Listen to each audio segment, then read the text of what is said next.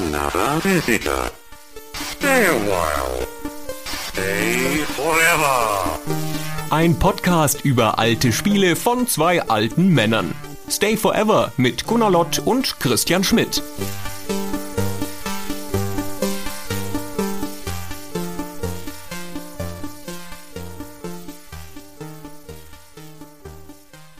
Hallo Christian. Hallo Gunnar. Und hallo ihr alle. Wusstet ihr eigentlich, dass der Christian, der ja von einer gewissen Impertinenz mir gegenüber geprägt ist, schon im Mai 1999 in einem Meinungskasten in der Zeitschrift GameStar den ganzen ersten Satz darauf verwendet hat, meinem Meinungskasten auf derselben Seite zum selben Test zu widersprechen? Unfassbar, schon damals. Und das war, und ihr mögt jetzt denken, das gehört nicht zum Thema, aber es gehört sehr wohl zum Thema, weil der Meinungskasten war zu Lens of Lore Teil 3. Das hat Christian für ein gutes Spiel gehalten, glaube ich. Ja, vielleicht war ich da ein bisschen von dem Spiel gefangen, weil ich habe da echt gute Erinnerungen daran, insofern, als wir das in der Redaktion vor dem Release bekommen haben, das Testmuster natürlich. Und dann hatten wir da ein Zweiergespann, nämlich den Mick, der das getestet hat. Und parallel dazu habe ich die Komplettlösung geschrieben. Und wir haben dann beide Tag und Nacht Lines of Lore gespielt. Er für den Test und ich für diese Komplettlösung. Und das ist einer meiner wenigen Claims to Fame, die niemanden interessieren, dass ich vermutlich einer der ersten Leute außerhalb von West Westwood war, die den dritten Teil damals durchgespielt haben. Das ist sicher richtig.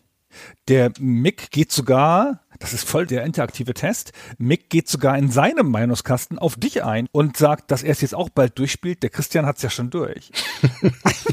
weil du nämlich streberhaft vorgespielt hast. Nein, weil ich musste. Ich hab, musste ja die Komplettlösung schreiben. Ich wollte aber, glaube ich, auch. Ich hatte damals wirklich Freude mit dem Spiel. Ich habe da eine so starke Erinnerung dran, dass ich das intensiv gespielt habe, dass es mich fast wundert, dass das nur ein Meinungskasten ist bei mir. Ich habe kurz gedacht, ob ich das vielleicht getestet hatte. Jetzt sag mal, was war denn deine exotische Meinung, die ich dann gerade rücken musste? Ähm, meine Meinung war, dass das Spiel gegenüber dem Vorgänger de facto unverändert ist und dass die Grafik trotz farbiger Lichter schwer veraltet sei, die Inventarsteuerung umständlich und der Held bubihaft. Und du sagst, ne, ne, ne, ne, ne, also ungefähr so, ne, ne, ne, ne, da gibt's halt nicht viel Neues. Ja und? Ist doch trotzdem schön.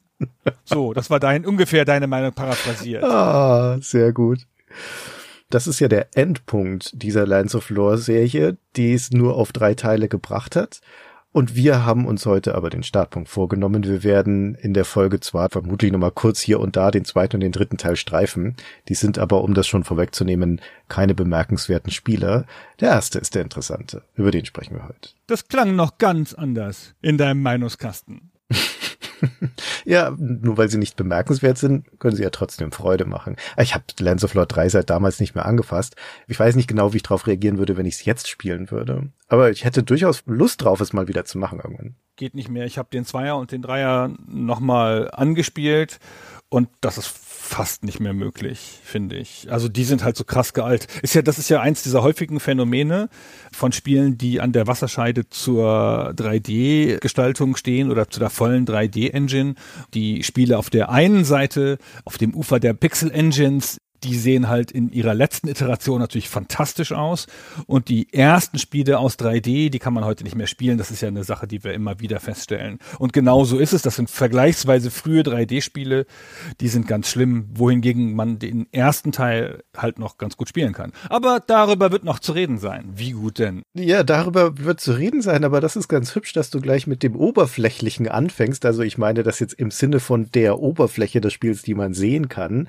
Die Firma Westwood, von der Lance of Lore stammt, die hat damals in den 90er Jahren, in denen wir hier sind, genau gesagt im Jahr 1993, wie so viele amerikanische Firmen auch so eigene kleine regelmäßige Werbe-Newsletter rausgebracht an die Kunden. Also wenn man damals in Amerika lebte und eine Registrierungskarte eingeschickt hat in Westwood, dann bekam man vierteljährlich in der Post so eine kleine Zeitschrift, vier, fünf Seiten sowas, mit Neuigkeiten. Und in der Ausgabe aus dem Herbst 1993 da war kurz vorher Lines of Law auf den Markt gekommen. da schreibt Westwood, wie gut das Spiel ankam, kommen wir nachher nochmal drauf. Und da erwähnen sie nebenbei auch, dass die Tausenden von Anrufern bei ihrer Hotline, dass sie die auch gefragt haben, was ihnen denn so gefällt an Lands of Lore. Und dann wird es hier aufgezählt. Das seien die Zauber, die Zwischensequenzen, die Musik, die Gegner und die aufgeladene Story. Fällt dir was auf, Gunnar, an dieser Aufzählung? Sie haben nicht gesagt das Rollenspielsystem, hä? Da ist nicht die Rede vom Kampfsystem, von dem Charaktersystem, den Levels, den Rätseln, den Gegenständen oder sonst irgendwas, sondern ausschließlich von der Präsentation. Und ich finde, damit ist Lands of Lore eigentlich ganz gut zusammengefasst. Ja. Denn ich würde behaupten, hätte das Spiel nicht diese phänomenalen Schauwerte für das Jahr 1993, dann würden wir heute vermutlich nicht darüber reden. Ja, da bin ich ganz bei dir. Wir reden da ja drüber, weil es die, ähm, die Unterstützer gewählt haben. Mhm. Andere Spiele wie Darklands, Eye of the Beholder und Betrayal at Crondor sind auf der Strecke geblieben und Lands of Lore hat sich durchgesetzt.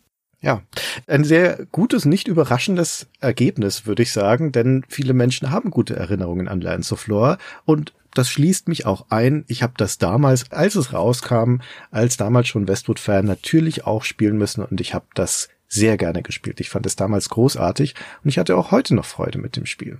Das letztere geht mir auch so an meine Spielsession von 1993, die ich gehabt habe, kann ich mich nicht so gut erinnern. Das heißt, ich habe es nicht durchgespielt, bin ich ziemlich sicher. Aber ich habe auch, glaube ich, damals schon wir leiten das später noch ein bisschen her, aber wir sind ja noch im Plaudern am Anfang. Ich habe diese ganzen Spiele, die auf Dungeon Master basieren, also diese 3D Echtzeit Dungeon Crawl Spiele, die habe ich alle nicht so richtig gern gemocht nach Dungeon Master. Dungeon Master ist natürlich perfekt. Und die ganzen Sachen, die du über das Spiel gesagt hast in der Dungeon Master Folge, sind alle falsch. Die wirst du alle nochmal hören heute von mir. aber die, aber die Spiele danach haben mir nicht mehr so gefallen und ich bin in der Zeit auf andere Spiele gewechselt. Ah, okay. Nee, ich hatte in der Zeit nach Dungeon Master durchaus noch Freude mit dieser Art von Spiel. Also wie gesagt, auch mit Lands of Lore. Aber wenn wir noch im Plauderpart hier sind, dann habe ich noch eine Expertenfrage für dich, Gunnar. Denn du hast dich ja jetzt auch wieder viel mit Lands of Lore auseinandergesetzt, wie ich. Und vielleicht kannst du mir diese Frage beantworten. Das Spiel hat ja einen Untertitel. Das heißt vollständig Lands of Lore, The Throne of Chaos. Und jetzt frage ich dich, was ist dieser chaotische Thron? Das ist random, wie so oft. Das ist einfach ein gut klingender Titel. Es kommt im ganzen Spiel kein Chaos-Thron vor. Und es ist auch völlig unpassend sogar, weil der einzige Thron, um den es hier gehen könnte, ist der von der guten Seite, den die böse Seite erobern will, indem sie das Land erobert und den König tötet. Und das ist sicher nicht der Thron des Chaos. Vielleicht wird der normale Thron zum Thron des Chaos dann. Der einzige Punkt, an dem diese Frage beantwortet wird, ist das Coverbild des Spiels. du hast völlig recht, im Spiel spielt es überhaupt keine Rolle, kommt es nie vor. Aber auf dem Coverbild sehen wir eine fiese, großnasige, zottelweißhaarige alte Frau, also ganz eindeutig ihrer Erscheinung nach eine Hexe, auf einem Thron sitzen und aus ihrer Hand schießt ein Blitzstrahl heraus, der mit Sicherheit das Chaos repräsentieren soll und damit haben wir diese beiden Elemente. Der Thron ist da und die Frau mit den Blitzen sitzt drauf, die ist das Chaos und dieser Thron ist offensichtlich der Thron von König Richard, auf dem Scotia aber halt nur hier auf dem Coverbild drauf sitzt und sonst nie. Und ich fürchte, die mussten das einfach noch so malen, das Bild, damit es zum Untertitel passt. Oder sie haben den Untertitel gewählt, als sie das Bild gesehen haben. Eins von den beiden ist wahr. Ich will jetzt hier nicht zu tief in Sachen einsteigen, wo wir uns im Kopf von Kragen reden könnten, aber der Thron von König Richard wird ja im Spiel gezeigt. Da sitzt er nämlich drauf, ganz am Anfang, wenn man die Charaktere auswählt. Und der hat doch Sesselarmlehnen, wohingegen dieser Thron, der auf dem, auf dem Cover ist, ja so, keine Ahnung, so Löwenarmlehnen hat oder aus Stein gemeißelt ist. Christian, ich glaube, das stimmt nicht. Ich glaube, das ist der Thron des Chaos und der steht in Chaoshausen, wo er hingehört.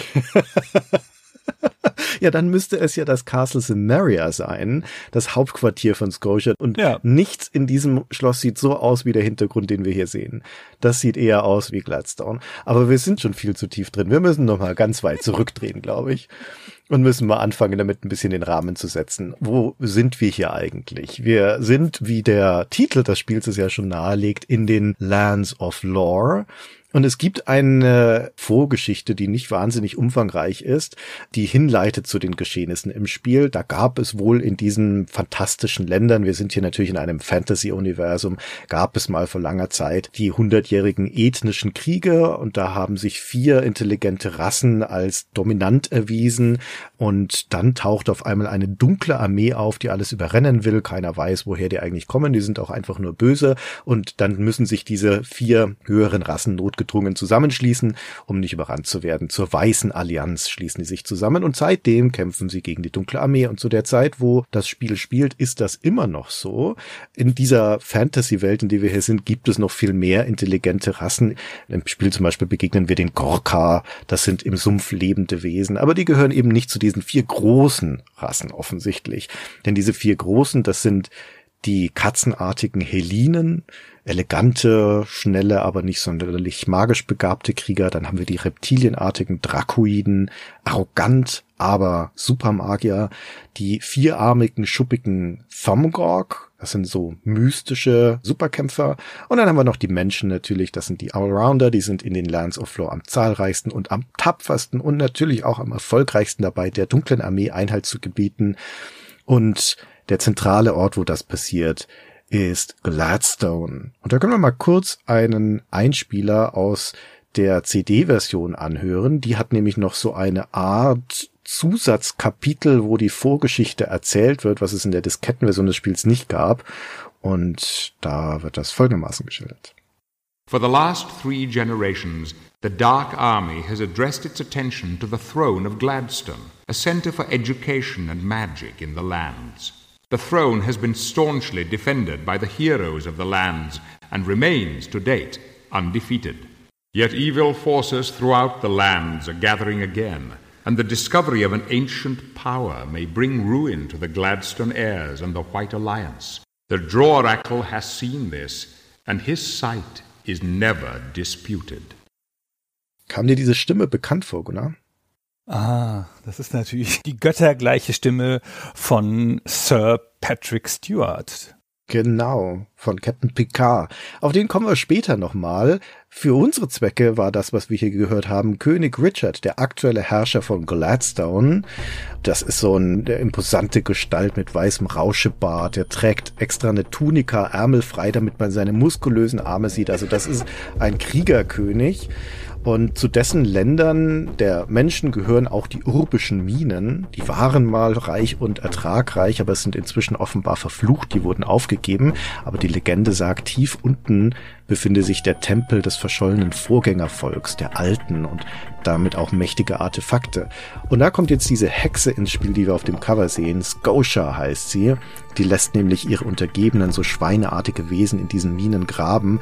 Und im Intro sehen wir dann wie das gesuchte Artefakt gefunden wird, die sogenannte Nether Mask, die niedere Maske heißt sie in der deutschen Version. Das ist überhaupt keine Maske, sondern ein Ring mit dem fetten Saphir drauf, mit dem man sich aber maskieren kann. Deswegen heißt das vermutlich so, der verleiht dem Träger oder der Trägerin in diesem Fall die Fähigkeit des Gestaltwandelns. Und das sehen wir dann auch. Scotia verwandelt sich erstmal in eine fesche Blondine und dann in einen Raben und sagt, Richard, jetzt bist du fällig. Beware, King Richard. You will pay for your lack of vision.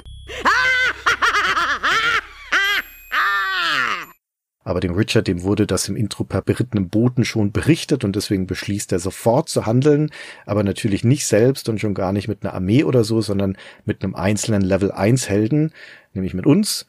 Und davon gibt es vier zur Auswahl. I have need of a champion. Who among you will volunteer to serve me in this matter? All das, was du erzählt hast, ist das Intro. Das setzt die Szene in wunderschöner Pixelgrafik, erzählt diese ganze Vorgeschichte, also es zeigt diese ganze Vorgeschichte, es ist nicht viel Erzählung, da wird auch nicht so viel gesprochen.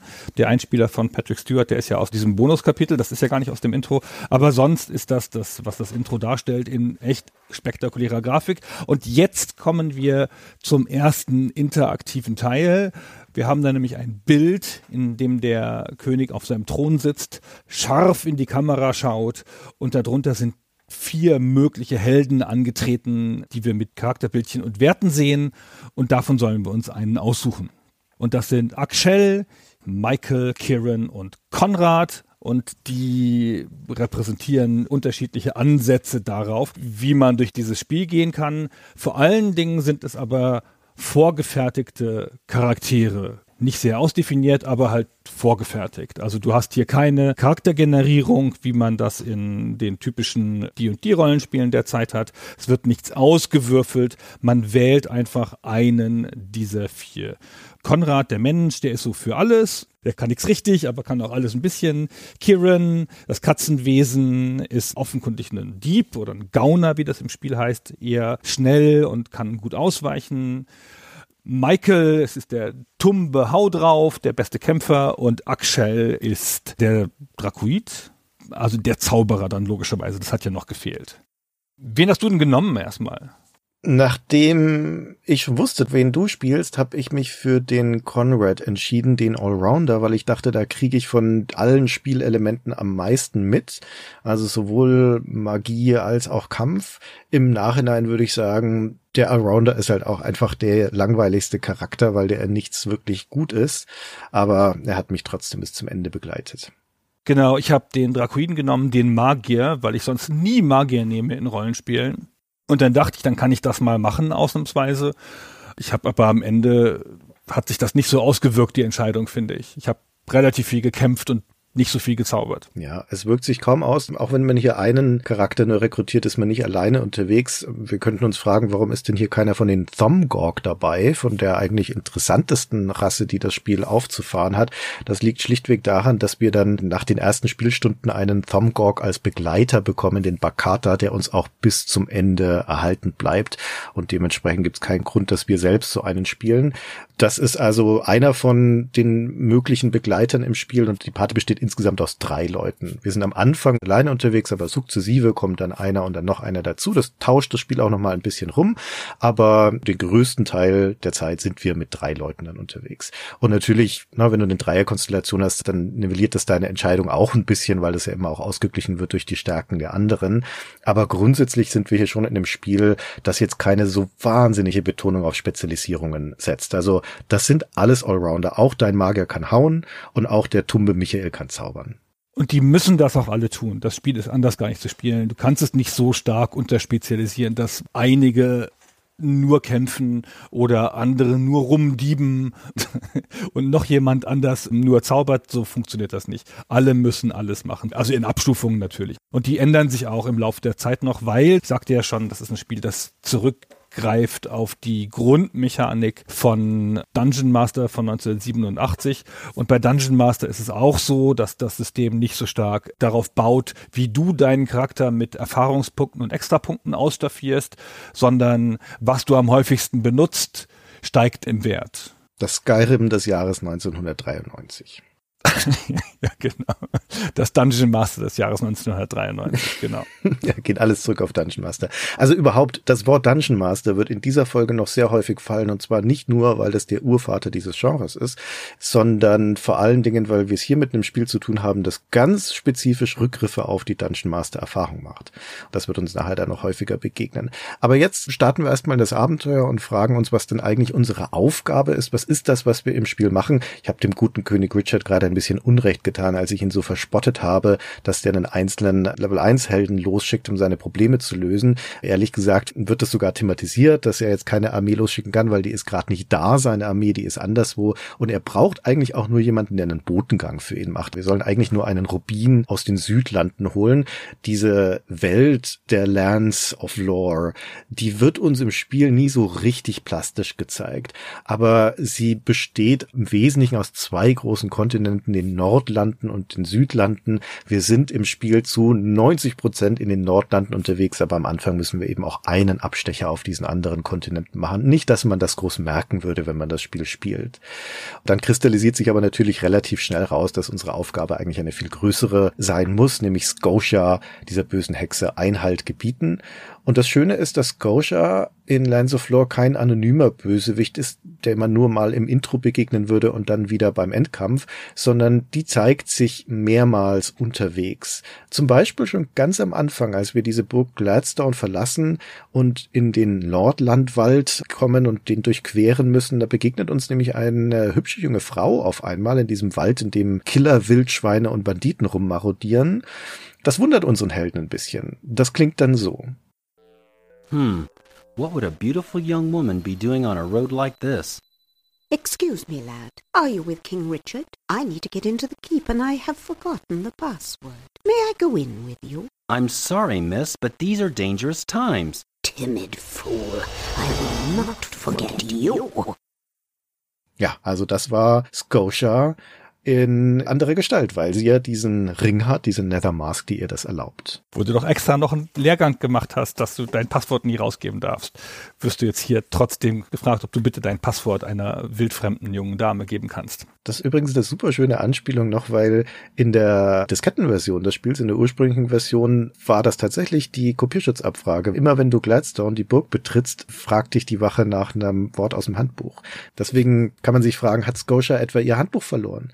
Ist sie am Ende eine Raubkopiererin? Ist sie deswegen so böse? Das ist es wahrscheinlich. genau, es ist, das ganze Spiel ist so eine Art Metapher für Raubkopie. ja, genau, da wirst du auch eine gemeine Hexe, wenn du Spiele raubkopierst. Das ist die Botschaft von Lands of Lore. Also du hast es eben schon gesagt, das erste Zusammentreffen, da wird dir diese Charakterin nochmal plastisch in ihrer Bosheit vor Augen geführt. Ist auch ganz hübsch, weil diese schöne Frau, die erscheint hat in so einer bildschirmgroßen Grafik, also in so einer naja, der Bildschirm ist aufgeteilt und hat ein Schaufenster in die Welt und dieses Schaufenster in die Welt füllt sie komplett aus und schaut dich dann durchdringend mit ihren gelben Augen an. Und dann hast du da schon mal, falls du es noch nicht, nicht, nicht gecheckt hast, also da lernst du dann, Leute mit gelben Augen, denen kann man nicht trauen.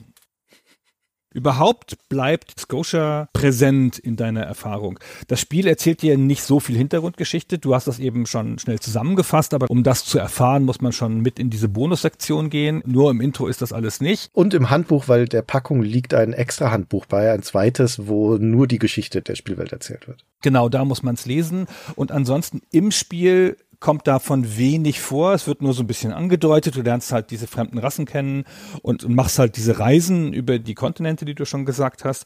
Und dann gibt es noch mal eine Stelle, wo du einen Charakter triffst, der total viel, so eine Art Historiker offenkundig, der dir total viel noch mal erzählt, an einer Stelle.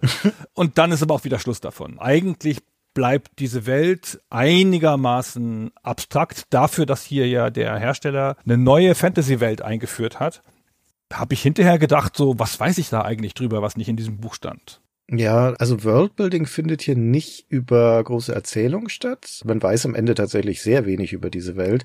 Das Worldbuilding findet hier eher darüber statt, was dir unterwegs begegnet. Also vor allen Dingen zum Beispiel auch über die Gegner das könnte man ja jetzt schon gemerkt haben bei unserer Charakterbeschreibung. Wir sind jetzt zwar in der Fantasy-Welt, aber hier ist noch nicht das Wort Elf oder Zwerg gefallen und das wird auch nicht fallen, weil das kommt hier gar nicht vor. Also das ist absichtlich keine Tolkien-Fantasy in Abgrenzung von insbesondere Dungeons and Dragons, sondern das soll hier schon was sehr eigenes sein und das bekommt man natürlich mit, indem man durch die Welt geht und dann feststellt, okay, was stellt sich mir denn hier so alles entgegen und wem begegne ich denn? Aber das ist natürlich nichts, was dir jetzt irgendwie das große Ganze dieser Spielwelt erklären würde selbst dieser Reisegedanke, den du gerade auch genannt hast, also die typischen Dungeon Crawler wie so ein Bard's Tale oder ein Dungeon Master, die gehen ja in die Tiefe oder auch ein Eye of the Beholder, da gehst du irgendwo rein und dann geht Stockwerk für Stockwerk tiefer unter die Erde. Dieses Spiel hier ist insofern auch wieder anders, als das in die Länge eigentlich eher geht. Ja, also das hat jetzt noch nicht so einen Hub-Gedanken, dass man wie bei einem Bard's wo man immer wieder nach Skarabrae zurückgeht, dass es jetzt hier einen zentralen Ort gebe. Da würde sich ja eigentlich die Burg Gladstone anbieten, aber die wird relativ früh im Spiel zerstört und damit ist es dann auch erledigt und dann beginnt so eine Art Reisegeschichte. Aber das ist jetzt nicht so, dass wir irgendwie groß über die Weltkarte uns bewegen würden, sondern die Level hängen halt eher hintereinander, als dass sie untereinander angeordnet sind. Die Umgebungen sind hier halt schon variabel, so dass man also viel auch draußen unterwegs ist, insbesondere in Waldgebieten und dann halt auch in Höhlen und dann geht's mal wieder in den Sumpf und dann geht's mal wieder in eine Dungeon, dann geht's in einen Turm und dann geht's in eine Stadt. Also da ist schon Abwechslung dabei, was die Schauplätze angeht. Das ist eigentlich vergleichsweise linear für ein Rollenspiel. Ich meine, wir haben bei Amber Moon drüber gesprochen zum Beispiel, dass das Spiel dich so lenkt, weil du bestimmte Wege nicht durchqueren kannst, weil du bestimmte Gebirge nicht überqueren kannst, weil du bestimmte Gewässer nicht überqueren kannst und so. Da siehst du aber schon größere Teile der Welt und kannst halt nur nicht weiter. Hier ist es eher so, dass die Teile auch wirklich dann erst sichtbar werden, wenn du bestimmte Sachen gemacht hast. Also ne, du findest halt irgendwann raus, okay, da ist ein Bootshafen, da kann ich dann weiter und dann öffnet sich der nächste Bereich. Aber die hängen, wie du gesagt hast, alle relativ linear hintereinander, aber halt mit dieser großen Abwechslung. Ja, und durchaus schon mit Backtracking auch an manchen Stellen. Also wir bekommen am Anfang ja, wie gesagt, diesen Botenauftrag und als wir wieder zurück sind in Gladstone, dann stellt man fest, dass es Scotia gelungen ist, dort einzudringen und den König zu überwältigen, ihn zu vergiften. Scotia kann zwar vertrieben werden, aber jetzt auf einmal ändert sich also der Schwerpunkt des Spiels oder die Dramatik, die Aufgabe. Jetzt muss der König gerettet werden. Und der wird dann in so eine Art Stasis versetzt durch die Magie von seiner Hofmagerin Dawn und seinem Hofstaat. Und dann werden wir beauftragt, damit ein Heilmittel zu suchen. Und das ist jetzt so eine klassische aufgeteilte Fetch-Quest. Da muss man ein Rezept finden. In dem Rezept stehen vier Zutaten drin. Wir müssen die vier Zutaten zusammentragen. Dann gibt es nur einen Ort, den weißen Turm, wo das gemischt werden kann. Dann stellt sich raus, damit wir Richard wiederbeleben können, müssen wir auch noch die vier Schlüssel zusammentragen, damit man ihn aus dieser Stasis rausbekommen kann. Also da dreht sich jetzt alles plötzlich auf einmal um den König. Und erst ganz am Schluss ist Gosha dann wieder relevant. Aber wie wir schon sagten, unterwegs legt sie uns Steine in den Weg, taucht immer mal wieder auf, begleitet schon unsere Quest, die aber eigentlich dann eine Suche ist nach dem Heilmittel für den König. Ja, es ist eine ungewöhnliche Struktur, finde ich. Also, dass du ausgeschickt wirst für ein Heilmittel oder für so eine zusammengesetzte Aufgabe, wo du vier verschiedene Sachen finden musst an unterschiedlichen Teilen der Welt. Das ist ja jetzt nicht ungewöhnlich. Aber das Spiel beginnt ja leicht. Finde eine Sache, dann kommst du zurück. Oh, der König ist vergiftet. Jetzt ist er in Stasis. Okay, dann gehe ich nochmal raus. Jetzt finde ich vier Sachen. In der Zwischenzeit höre ich nochmal von den Leuten. Oh, ach übrigens, Scotia hat den König auch noch gestohlen. den König in seiner Stasis mitgenommen. Jetzt müssen wir also nicht nur die vier Sachen finden. Jetzt müssen wir auch noch die vier Schlüssel finden, die die Ratgeber des Königs hatten, die sich in diesem Angriff verstreut haben. Also wir brauchen vier Sachen für die Heilung und vier Schlüssel und müssen überhaupt erstmal den König finden, den Scotia verschleppt hat in ihr Schloss. Also es ist eine Geschichte der Rückschläge, finde ich, die ganze Zeit. Und Scotia tritt auch immer mal auf, sagt kurz Hallo, verhöhnt dich und macht dann irgendeinen Levelbereich zu mit einer magischen Barriere, sodass du da nicht weiter kannst. Ja. Das hat mir gut gefallen, ehrlich gesagt. Ich habe mich dadurch so ein bisschen machtlos gefühlt auf so eine so eine komische Art und das war eigentlich ganz gut, so dass dieser Bösewicht sich so frei in dieser Welt bewegt und dir halt immer Steine in den Weg legt. Ich finde das auch ganz gut gemacht, weil das Spiel, also zum einen gibt es dir immer schon so leichte Vorahnung davon, wo man wohl hinkommen wird. Dieses Irbisch Bergwerk zum Beispiel sehen wir ja schon im Intro, das wird immer mal erwähnt dann erreichen wir es irgendwann, besuchen das. Dann flieht der Hofstaat von dem König, nachdem Scotia da alles übernommen hat, flieht in die Stadt Ivell. Die werden wir dann natürlich auch irgendwann erreichen. Also die ist dann auch ein Ziel für uns und so weiter. Und unterwegs gibt's halt immer wieder diese dramatischen Wendungen, teils in dem Scotia sie einstreut, teils in dem das Spiel auch irgendwelche anderen Dinge macht. Mal ein Beispiel, das ist schon relativ spät im Spiel, aber das hat mir echt gut gefallen. Da kommt man dann in Ivell an und findet dort Geron, den Kastellan des Königs, und dessen Schlüssel brauchen wir auch, um Richard wieder aus der Stasis rauszuholen. Und er sagt aber, sorry, aber ich gebe den doch nicht einem gehergelaufenen Abenteurer, sondern nur Dawn, der Magierin. Na gut, wir wissen, wo Dawn sich versteckt hat, also gehen wir wieder zurück in den Wald, um sie zu suchen und unterwegs begegnet sie uns und sagt, ihr Fahrer sei getötet worden. Sie brauche jetzt dringend ihren Schlüssel zurück, den hat sie uns vorher nämlich schon gegeben. In dieser Szene, da kann man sich entscheiden, ob man den Schlüssel ihr gibt oder ob man ihr widerspricht.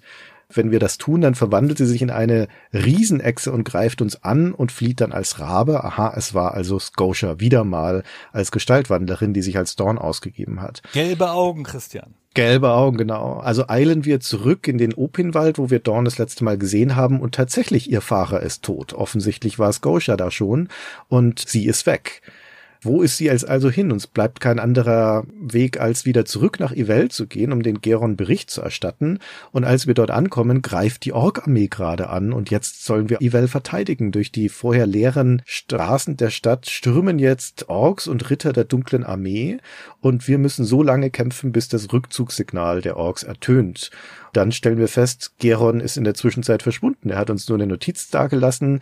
Sein Schlüssel wurde gestohlen. Er vermutet den Dieb in den Catwalk Caverns unter der Stadt. Da kommen wir über das örtliche Gasthaus rein und da geht das Abenteuer dann weiter. Also ich könnte das jetzt noch weiter erzählen. Es kommt ständig irgendwelche Wendungen, die auch so eine schicke Dramatik da reinbringen und so ein bisschen eine Getriebenheit und das funktioniert schon ganz gut. Das ist eine der schöneren Szenen, finde ich, als du diese Stadt verteidigst das ist natürlich einfach das normale Gameplay weiter. Ja. Ne? Also die Stadt ist im Wesentlichen ein Dungeon, ist gebaut in Gängen und so, nur dass da halt keine Höhlenwände sind, sondern Häuser daneben. Städte sehen in diesen Spielen immer so aus, das ist alles nicht so besonders überzeugend, die sehen noch nicht so besonders städtisch aus, finde ich. Aber ich habe das voll gefreut, dann plötzlich so einen Grund zu haben für diese Kämpfe, dass ich jetzt plötzlich der Verteidiger bin und ich nicht der bin, der wie immer in das Haus der Orks eindringt, in den Dungeon und sie da raustreiben muss, weil sie auf irgendwelchen Schätzen sitzen. Nee, hier greifen sie eine richtige Menschenstadt an. Das ist eine schöne Prämisse, saublöd umgesetzt. Ja, es endet dann auch leider in der Enttäuschung. Also erstmal fand ich das einen coolen Moment und dann habe ich halt die ganzen Orks besiegt und irgendwann nach, keine Ahnung, x Orks, 20, 50, weiß ich nicht, ertönt das Rückzugssignal und dann ist die Schlacht gewonnen und dann kann ich das machen, was du gesagt hast. Aber die Orks respawnen trotzdem in der Gegend.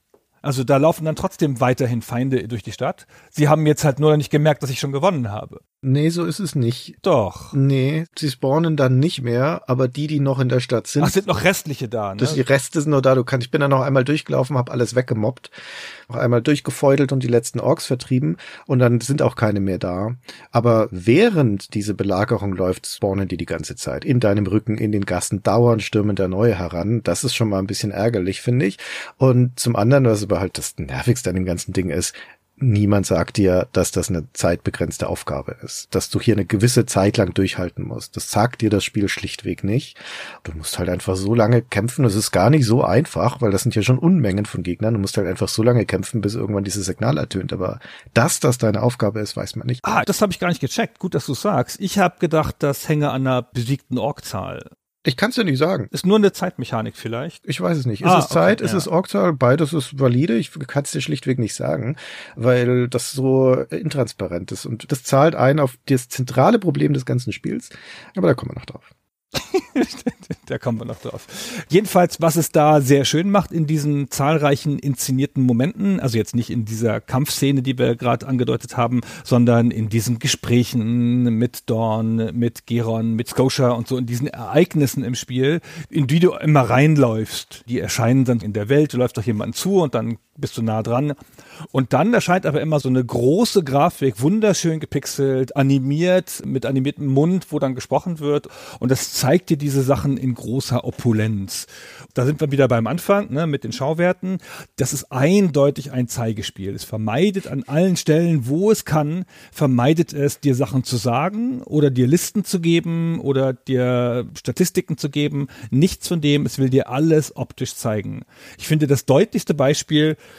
und da wüsste ich auch gar kein anderes Spiel, bei dem das so ist, also jedenfalls nicht aus der Zeit, sind die Händler. Es hat natürlich eine Ökonomie. Du kannst Geld einnehmen aus Schätzen und du kannst es auch ausgeben bei Händlern. Also eine rudimentäre Wirtschaft existiert da. Das ist was, was es in Dungeon Mastern und auch in den Eye of the Beholders nicht gibt. Weil was soll das da auch? Ja, da bist du halt nur unter der Erde unterwegs, da gibt's dann keine Händler. Und die Händler, die haben ihre Ware nicht in Listenform, wo du es auswählst, sondern die haben ihre Ware in der Hauptgrafik an der Wand hängen. Da musst du da draufklicken und dann kannst du die da kaufen und dann verschwinden sie halt auch aus der Grafik. Und das ist mal echt ein krasses Commitment zu, ich zeige dir, hier kriegst du keine Liste von mir und keine anderen Sachen, hier, ich zeige dir, was du kaufen musst. Ich finde das sehr konsequent. Da kommen wir nochmal zu dem Punkt zurück, dass sich das aus Dungeon Master ableitet. Denn wir sind jetzt hier beim Komplex des ganzen Spielsystems. Also Dungeon Master hatten wir schon mal in einer Folge besprochen bei Stay Forever. Das kann ich auch sehr empfehlen, die nochmal anzuhören. Aber grundsätzlich gesagt, das ist ein Dungeon Crawl Rollenspiel, das damals als große Innovation mit eingeführt hat, dass das in Echtzeit abläuft und dass es diese Unmittelbarkeit hat, dass man mit dem Mauscursor quasi als Hand in die Spielwelt hineingreifen kann. Das hat ein Drag and Drop, das hat das Aufnehmen von Gegenständen direkt aus der Spielwelt, in Ziehen ins Inventar und umgekehrt. Wenn du etwas aus dem Inventar in den Bildschirm geklickt hast, dann hat dein Charakter es geworfen in die Tiefe des Raums. Ganz tolle Spielerfahrung. Das ist das Vorbild für die ähnlichen Spiele wie schon ein Eye of the Beholder vorher und jetzt eben auch Lands of Lore. Auch dieses echtzeitbasierte Kampfsystem, wo da auf das Angriffs-Icon deines Charakters klickst, dann führt er einen Schlag aus und dann ist das erstmal für eine Weile geblockt, während er quasi wieder ausholen muss. Und wenn das Symbol wieder aufleuchtet, kannst du ihn wieder zuschlagen lassen bis hin zu solche Sachen, dass das eine Anziehpuppe hat statt einem simplen Inventar, um das transparenter zu machen, wo deine Charaktere was tragen. Und natürlich, wie du es vorher schon gesagt hast, ein Aufstiegssystem, das auf Tun basiert. Also durch das Ausführen von Aktionen in Dungeon Master bekommst du Erfahrung und wirst dann besser in diesen einzelnen Aspekten. Wenn du viele Dolche wirst oder viel Bogen schießt, dann wirst du ein besserer Bogenschütze und so weiter. Das Ganze ist dann auch die Basis für die Eye of the Beholder Spiele. Da fügt Westwood ein paar eigene Dinge noch mit dazu. Insbesondere geht's da schon los mit der grafischen Qualität. Dungeon Master war ein stylisches Spiel für seine Zeit, aber kein super schönes. Eye of the Beholder ist ein schönes Spiel. Nein, falsch rum. Falsch rum. Ich finde, du hast es ganz falsch rum gesagt. Dungeon Master ist ein sensationell schönes Spiel, aber es ist null stylisch die grafischen Elemente passen nicht zusammen, die Art, wie die Interfaces dargestellt werden, diese Icons und so, alles nicht besonders. Aber die reine, schiere Grafik-Power-Qualität ist immens von Dungeon Master und auch für die Zeit einfach war widersinnig. Also es wirkt wie ein Spiel aus der Zukunft zu der Zeit. Und das, was die Eye of the Beholder Spiele dann sehr viel besser machen, ist das aus einem Guss, die Stilistik. Ja, auch der Detailreichtum der Grafik. Also wenn du Bilder nebeneinander legst von Dungeon Master, ja, es ist ein schönes Spiel, aber du merkst schon, dass das natürlich ein Kind seiner Zeit ist, ist ja auch vier Jahre älter. Und die VGA-Grafik von Eye of the Beholder erlaubt halt vor allen Dingen mehr Farbtiefe und mehr Detailreichtum und das merkt man an dem Spiel. Aber auch andere Sachen, dass die Party ein bisschen eine größere Rolle spielt, die können mit Kommentaren auch ins Spielgeschehen eingreifen. Du hast schon so Zwischenszenen, wo mal ein Bild gezeigt wird und du kannst Entscheidungen treffen und solche Sachen. Und mit Eye of the Beholder 2 kommen ja dann auch Außenregionen Missionen dazu, also Sachen, die wir dann auch in Lands of Lore wiederfinden. Aber Lands of Lore, das sich also explizit in diese Tradition stellt und die Eye of the Beholder Spiele von Westwood waren ja die Vorgängerspiele, das bildet jetzt hier aber trotzdem einen relativ krassen Bruch zu Eye of the Beholder. Das ist sogar ein Gegenmodell, würde ich sagen, zu Eye of the Beholder und insbesondere zum Dungeons and Dragons System, das ja bei Eye of the Beholder die Basis war, die Charakterwerte, das Zaubersystem und so weiter, alles aus Dungeons and Dragons. Und hier in Lands of Lore werden diese Zöpfe jetzt alle abgeschnitten. Also es ist eine radikale Vereinfachung. Hier gibt's keine Klassen und Rassen mehr. Hier gibt's keine komplizierten Charakterwerte. Hier gibt's dieses Zauberlernsystem gar nicht. Das hat ein wahnsinnig vereinfachtes Magiesystem, Lands of Lore. Solche Sachen wie in Dungeon Master oder Eye of the Beholder musste man noch regelmäßig Nahrung zu sich nehmen. Gibt's hier nicht. Bringen sie dann in Lands of Lore 3 zurück übrigens. Vielleicht ist das der Grund, warum es dir nicht gefallen hat. Deswegen hast du es gemocht, weil du essen willst in Spielen. genau, das habe ich vermisst in Lands of Lore. Nee, das ist eine gute Entscheidung, das hier rauszulassen. Das geht dann noch weiter, dass es noch viel mehr vereinfacht, nicht nur im Vergleich zu IFDB Older, sondern auch im Vergleich zu Dungeon Master. Also Zauber können hier nicht mehr scheitern. Es gibt keine verschiedenen Waffenfähigkeiten, es gibt keine verschiedenen Angriffsarten. Wie gesagt, keine Nahrung mehr notwendig. Du nimmst keinen Schaden mehr, wenn du gegen die Wand läufst. Das war bei Dungeon Master ja super nervig. Es sind weniger Charaktere. Es gibt nicht mehr diese Reihenstaffelung. Du hattest ja in Dungeon Master in IFDB Beholder eine vordere und eine hintere Reihe. Nur die vordere kann angreifen mit Schlagwaffen. Gibt's hier alles nicht mehr. Deine Charaktere können nicht mal sterben in Lands of Lore. Die werden nur bewusstlos und musst du nicht wieder auferstehen lassen, sondern ein simpler Heilzauber oder ein Heiltrank reicht und sie sind wieder da. Das ist alles einfacher, einfacher, einfacher. Aber Jetzt kommen wir zu dem, was ich vorhin schon gesagt habe. Wo ist jetzt der direkte Draht zu Dungeon Master? Das klingt ja jetzt so, als sei das halt einfach ein ähnliches Spielsystem, aber alles viel einfacher. Dungeon Master hat einen Designkern, den wir, oder ich spezifisch damals in der Folge schon sehr beklagt habe. Und genau den nimmt sich Lands of Lore hier auch raus, nämlich die Intransparenz. Also die Tatsache, dass das Spiel dir Dinge nicht erklärt, absichtlich nicht erklärt, sondern sagt, die findest du jetzt durchs Erfahren heraus. Ja, weil es ein Erfahrungsspiel sein möchte, so wie Dungeon Master auch. Das Spiel verbirgt viele Sachen vor dir. Seine Mechanik, Charakterwerte, Statuswerte. Das verbirgt es weitreichend vor dir, weil es möchte, dass du das rausfindest, indem du experimentierst. Ja, also welche Waffe ist besser als eine andere? Was machen die unterschiedlichen Zauber eigentlich? Was für Stärken und Schwächen haben die Gegner? Wogegen sind sie resistent und so weiter? Wie schnell steige ich eigentlich im Level auf? Alles Sachen, die dir das Spiel nicht sagt, sondern die du erfahren musst. Das funktioniert mal okayisch und die meiste Zeit nicht. Also die D&D-Spiele, die haben diese Transparenz ja vergleichsweise auf eine krasse Art, weil die total auf diese starken Items absetzen mit plus eins, plus zwei, plus drei. Da steht ja schon im Namen, ne, Schwert plus eins, was das tut. Die haben diesen Identifikationszauber, den eigentlich jedes D&D-Spiel hat, mit dem du ein magisches Item identifizieren kannst oder das ist Usus, dass du da zu einem Händler gehst oder einem Magier das da identifizieren lässt.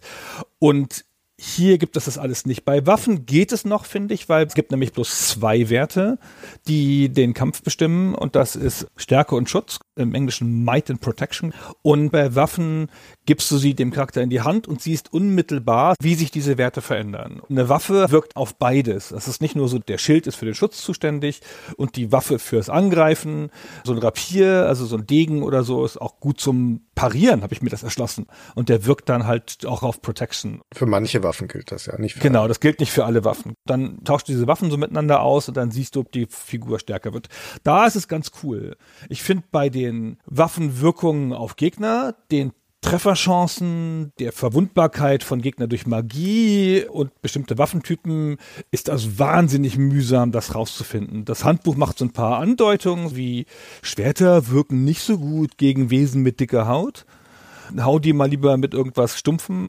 Aber das hat mich echt ganz schön gestresst im Spiel, dass ich immer das Gefühl hatte, ich weiß hier nicht genau Bescheid. Und die Gegenstände sind auch alle wahnsinnig nicht sprechend, die du kriegst. Also du siehst einem Gegenstand nicht an, was er tut. Du musst es ausprobieren und es kann ja sein, dass er damit verbraucht ist. Es gibt Heiltränke und es gibt Magietränke, wie in jedem Spiel. Die sehen auch so aus und man erkennt sie auch. Aber es gibt zum Beispiel so einen goldenen Becher, den Biesel Cup im Englischen. Und das ist eine vollständige Heilung. Und das ist natürlich schon super. Aber wenn du es ausprobierst, ist der halt weg. eine Ladung. Naja, oder ist er halt in seiner Ladung um eins reduziert, ja. Warum heißt das nicht Healing Cup oder sowas? Ne? Das ist halt einfach, weiß ich nicht. Schön visualisiert übrigens mit diesen B-Cell Cups, weil die haben vier Juwelen dran. Das sieht aus wie so ein goldener Gral und mit jedem Mal, wo du eine Ladung verbrauchst, verschwindet eines dieser Juwelen. Das machen sie leider nicht konsequent. Es gibt auch Zauberstäbe im Spiel, die haben auch Ladungen. Da kannst du schlichtweg nicht erkennen, wie viele die noch haben.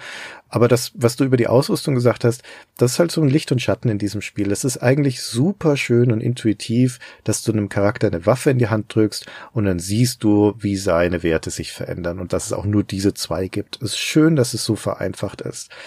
Der Schatten dabei ist, erstens gilt das nicht für alle Waffen, es gilt nämlich nicht für Fernkampfwaffen. Aus irgendeinem Grund macht das Spiel das so, dass wenn du deinem Charakter einen Bogen oder eine Armbrust in die Hand gibst, dann steigt seine Stärke nicht. Genau, das zeigt dann einen ganz niedrigen Wert an. Den Basiswert, ja. Ich habe meinem Charakter das Schwert weggenommen und dem einen Bogen gegeben und dann hatte er nur noch Stärke 4 und das ist halt der Wert, mit dem er mal gestartet ist. Und dann habe ich gedacht, der Bogen wäre scheiße. Ja.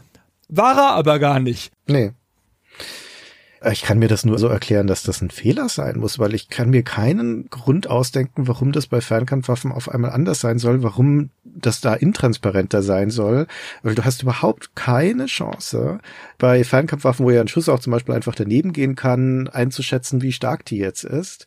Zumal die Waffen ja auch eine Streuung von ihrem Schaden haben. Ja, das sieht man ja, wenn man zuschlägt mit einem Schwert oder mit einer Nahkampfwaffe, dann zeigt das Spiel dir ja, wie viele Schadenspunkte du machst. Immerhin zeigt es das an. Wenigstens zeigt es das an, ja. Das hat ja eine Spanne und das wird bei den Fernkampfwaffen auch so sein. Das macht es halt wahnsinnig schwer, das abzuschätzen. Ich glaube, das Spiel hat keinen Fernkampf.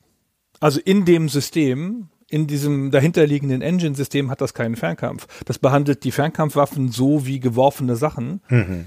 Und der Stärkewert, das ist einfach der Nahkampfwert. Also eigentlich ist das, was Stärke ist, ist der Nahkampfstärkewert. Und die Schusswaffen und die Wurfwaffen sind gruppiert in einer anderen Mechanik, für die es die aber keine Anzeigeform hat. Weil du kannst ja alles werfen, wie ein Dungeon Master. Und wenn du einen Stein wirfst oder einen Schuriken, das ist ja unterschiedlicher Schaden, das siehst du auch. Aber es steht nirgendwo, wie viel stärker der Schuriken als der Stein ist. Das ist eine sehr vernünftige Vermutung. Das kann gut sein. Es macht es halt schwieriger einzuschätzen, wie gut diese Waffen sind. Das zweite Problem, warum ich denke, dass das mit der Ausrüstung nicht gut gelöst ist, ist, dass es eine ganze Reihe von Waffen gibt, die einen Namen haben. Also du findest eine ganz normale Axt zum Beispiel und dann gibt es eine, die heißt Butcher und eine, die heißt Dominance und eine, die heißt Splitter und eine, die heißt Vixen. Also die haben einen Namen, die, das Bild, das sieht jeweils genau gleich aus. Und wenn ich so eine Axt mit einem Namen bekomme, was wäre die Erwartung, Gunnar? Was würdest du denken? Dass die besser ist als eine ohne Namen. Genau. Und dass der Name was aussagt. Dass der Name was aussagt, dass die also irgendeine Art von Spezialfähigkeit hat. Und das stimmt auch manchmal. Von diesen vier benannten Äxten haben zwei eine Spezialkraft und zwei nicht. Die sind halt nur ein bisschen stärker. Also die sind im Endeffekt das, was in Dungeons and Dragons eine Axt plus eins oder plus zwei wäre. Und da ist es ja auch ganz klar in diesem Dungeons and Dragons System, eine Axt plus zwei ist besser als eine Axt plus eins. Aber ist jetzt ein Butcher oder ein Dominance besser? Naja, wie gesagt, du siehst es an dem Stärkewert, also das kannst du noch beurteilen, aber ob die jetzt einen Spezialeffekt hat und was der wäre, das erfährst du auf diese Weise nicht. Du erfährst es nur, indem das sich irgendwie manifestiert in der Spielwelt. Aber auch da, ne, es kann ja auch sein, dass du eine Axt in der Hand hast mit einem Namen, die überhaupt keinen Spezialeffekt hat. Und dann suchst du ewig danach, was könnte das sein und findest das nicht raus, weil keiner da ist. Es ist wahnsinnig verwirrend. Manche Sachen schützen dich ja auch. Ich finde, die Wirkung einer Angriffswaffe herauszufinden, ist noch ein bisschen einfacher als die Wirkung eines Schutzitems. Es gibt diesen einen Ring, der dich vor Gift schützt. Ja und dann läufst du durch den Sumpf und dein Mitcharakter stirbt die ganze Zeit, weil er vergiftet wird von den giftigen Wesen, die da im Sumpf rumlaufen. Und du nie. Und ich so, woran liegt das? Der ist so dumm, ich bin einfach so viel besser als der. Ah, was ist denn das? Und dann liegt das daran, dass ich diesen Ring habe. Aber das habe ich überhaupt nicht gecheckt. Den habe ich zufällig mal dann irgendwie weggetan in dem Spiel und dann wurde ich vergiftet. Das erste Mal. Und dann dachte ich, ach so, ach, das lag an dem Ring, verdammt. Ist ja ganz schön, da mal ein bisschen rumzuprobieren. Das finde ich schon auch anstrebenswert, dass man da einen Zauber mal ausprobiert und dann guckt, wie der wirkt und so. Aber solche Sachen sind halt einfach ein bisschen stressig. Also so eine Intransparenz verleitet mich nicht zum Experimentieren, die verleitet mich dazu, nachzugucken irgendwo. Ja, ganz genau. Du möchtest ja qualifizierte Entscheidungen treffen, gerade in einem Rollenspiel, in dem so viele Variablen existieren. Also zum Beispiel, dass du jetzt nicht vergiftet wirst im Sumpf, könnte ja in deinem Fall auch daran liegen können, dass du einen Drakoiden spielst. Das wäre ja einigermaßen naheliegend anzunehmen, dass der vielleicht eine natürliche Resistenz hat. Ah, daran liegt es. Oder das könnte an einer deiner Rüstungsgegenstände liegen oder was weiß ich. Na, es gibt ja verschiedene Einflüsse, die da möglich wären. Und das wäre schon schön, das zu wissen, damit man eine gute Entscheidung darüber treffen kann, welche Gegenstände behalte ich jetzt zum Beispiel, wem gebe ich was, wie optimiere ich meinen Spielverlauf oder wie komme ich überhaupt irgendwo weiter. Weil ich meine, bei den Waffen ist es noch so ein Ding, dann, ja, dann spielst du halt vielleicht mit der ineffizienten Ausrüstung. Ist auch nicht so schlimm. Das Spiel ist jetzt nicht brutalst schwer. Da kommt man auch durch, wenn man nicht die allerbeste Waffe in der Hand hat. Das ist schon okay. Aber diese Intransparenz erstreckt sich auch noch auf andere Aspekte des Spiels zum Beispiel auch darauf, wie man mit Gegnern umgeht, zu denen können wir gleich noch was sagen, aber halt auch auf manche Rätsel, also auch Rätsel, die du zum Spielfortschritt brauchst. Und das drastischste Beispiel oder die zwei drastischsten Beispiele sind zum einen, wir haben schon erwähnt, dass man in diesem Sumpf unterwegs ist und da blubbert immer mal wieder Treibsand. Wenn man in diesen Treibsand reintritt, ist die ganze Party weg. Sofort, ja, das Spiel vorbei. Also ist klar, das sind harte Fallen, da besser nicht reintreten. Und dann stellt man aber halt irgendwann fest, auf allen Wegen, die noch irgendwie weiterführen würde, ist so ein Treibsandfeld. Also irgendwie muss es eine Möglichkeit geben, da drüber zu kommen. Jetzt leben da auch Gorka in diesem Sumpf, dann spricht man mit denen, erfährt von denen nix, überlegt, gibt's irgendwie einen Teleportzauber, gibt's irgendwelche geheimen Wände oder sonst irgendwas? Nee, alles nicht. Und jetzt Rätsels Lösung ist in diesem Fall, und wie gesagt, da gibt's keinen Hinweis drauf, da muss man selber drauf kommen, es gibt einen Einfrierenzauber der normalerweise ein Kampfzauber ist. Und in diesem Fall sorgt er dafür, dass für kurze Zeit diese Treibsandfelder zufrieren. Und da muss man erstmal drauf kommen. Aber gut, da kann man auch sagen, ja, okay, musst du halt ausprobieren. Das Problem ist ja klar, es muss hier einen Weg weitergeben. Und das andere, der krassere Fall, wo ich echt fast dran verzweifelt bin, ist, wenn man dann das Irbisch-Bergwerk erreicht hat. Und das kann man von zwei Seiten betreten, entweder vom unteren oder vom oberen Opinwald dann führen diese beiden Stollen, die man da reinkommt, führen aber schnell zusammen. Die führen zu einer zentralen Tür, einer Holztür. Und wenn du die aufmachst, dann ist da ein Zwischenboss dahinter. Ein neues Monster. Also, ja, dass das jetzt ein Zwischenboss ist, das weiß man so nicht, aber es ist halt ein Monster, das du noch nie gesehen hast. Ein Larkon ist das ein riesiger, lilafarbener Wurm. Also der füllt fast den gesamten Stollen aus. Das ist wirklich ein Brocken. Und der kann also nicht nur ordentlich zuhauen, sondern der hat auch noch so einen Spezialangriff, dass so eine Art Mini-Erdbeben ausgelöst wird und dann fallen unseren Charakteren die Waffen aus der Hand. Dann kannst du sie wieder aufsammeln, aber bis du die wieder ausgerüstet hast, hast du erstens ein paar Mal zugehauen und dann kommt gleich wieder das nächste Erdbeben.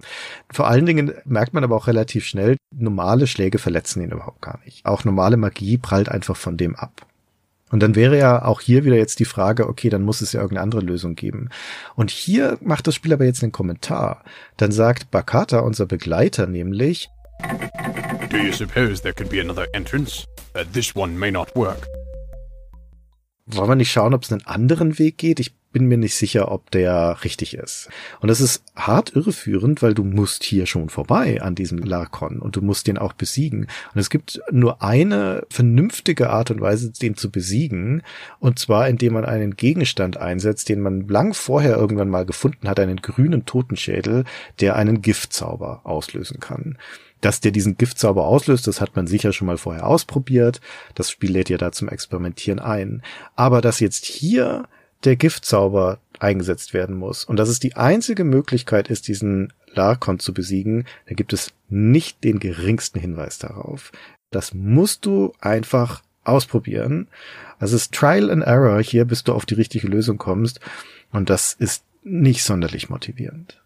Ja, jetzt hast du aber auch die beiden fiesesten Stellen von Rätsellösung und Intransparenz schon angesprochen, beide, oder? Naja, wir hatten das mit der Stadt vorhin zum Beispiel noch, mit dieser Belagerung, wo du nicht weißt, was du hier eigentlich machen musst. Und da gibt's schon noch ein paar andere. Genau, aber da kannst du nicht in die Irre gehen. Hier an dem Lakon bin ich lange verzweifelt, weil ich dachte, ich musste den Kampf besiegen können. Oder ich muss den anderen Weg finden, was du sicher auch versucht hast. Ja, genau. Du kannst das Vier im Kampf besiegen. Und zwar nur und ausschließlich durch geworfene Gegenstände. Und ich weiß das nur deshalb, weil Leute im Internet darüber geschrieben haben, dass das geht und wie sie das geschafft haben. Weil du natürlich damit minimalen Schaden anrichtest und der Lakon hält eine Menge aus. Außerdem haut der dich einfach weg, bevor du ihm dein ganzes Inventar gegen den Kopf gerümpelt hast. Deswegen musst du ihn an den Eingang des Bergwerks locken und sobald du fast tot bist, rausgehen. Da kommt er nicht hinterher. Dann kann man dort schlafen, bis man wieder geheilt ist. Dann geht man wieder rein und haut ihm drei Steine gegen die Backe. Und das Ganze wiederholt man so lange, bis man ihn nach vielen Tagen oder Wochen irgendwann mal totgeschmissen hat. Und die Tatsache, Gunnar, dass Menschen diese mühsame Strategie entdeckt haben, sagt mir, dass sie die richtige Lösung auch nicht entdeckt haben. Genau wie ich. Das tröstet mich ein bisschen. Aber das Spiel tut halt auch echt nichts dafür. Im Gegenteil, es führt dich ja mit dem Kommentar von Bakata auch noch absichtlich, Fragezeichen, in die Irre. Das Spiel nutzt diese Möglichkeit, dass die Begleiter kommentieren, erstaunlich häufig. Die kommen immer mal irgendwo hin und sagen, ah, hier ist doch eine Tür, war hier nicht irgendwas, hier müsste man das machen. Manchmal verraten sie dir sogar die Lösung eines Rätsels. Und überhaupt ist das ein Spiel, in dem viel kommentiert wird. Auch der Hauptcharakter kommentiert gerne mal das, was da passiert oder kommentiert Sachen wie in so einem Adventure, wenn du halt in so ein Bild klickst, sagt er dir was dazu. Aber denen kannst du ja vertrauen diesen Sachen. Normalerweise, wenn sie dich auf eine Falle hinweisen, haben sie immer recht. Und dass sie da nicht recht haben, das ist komisch.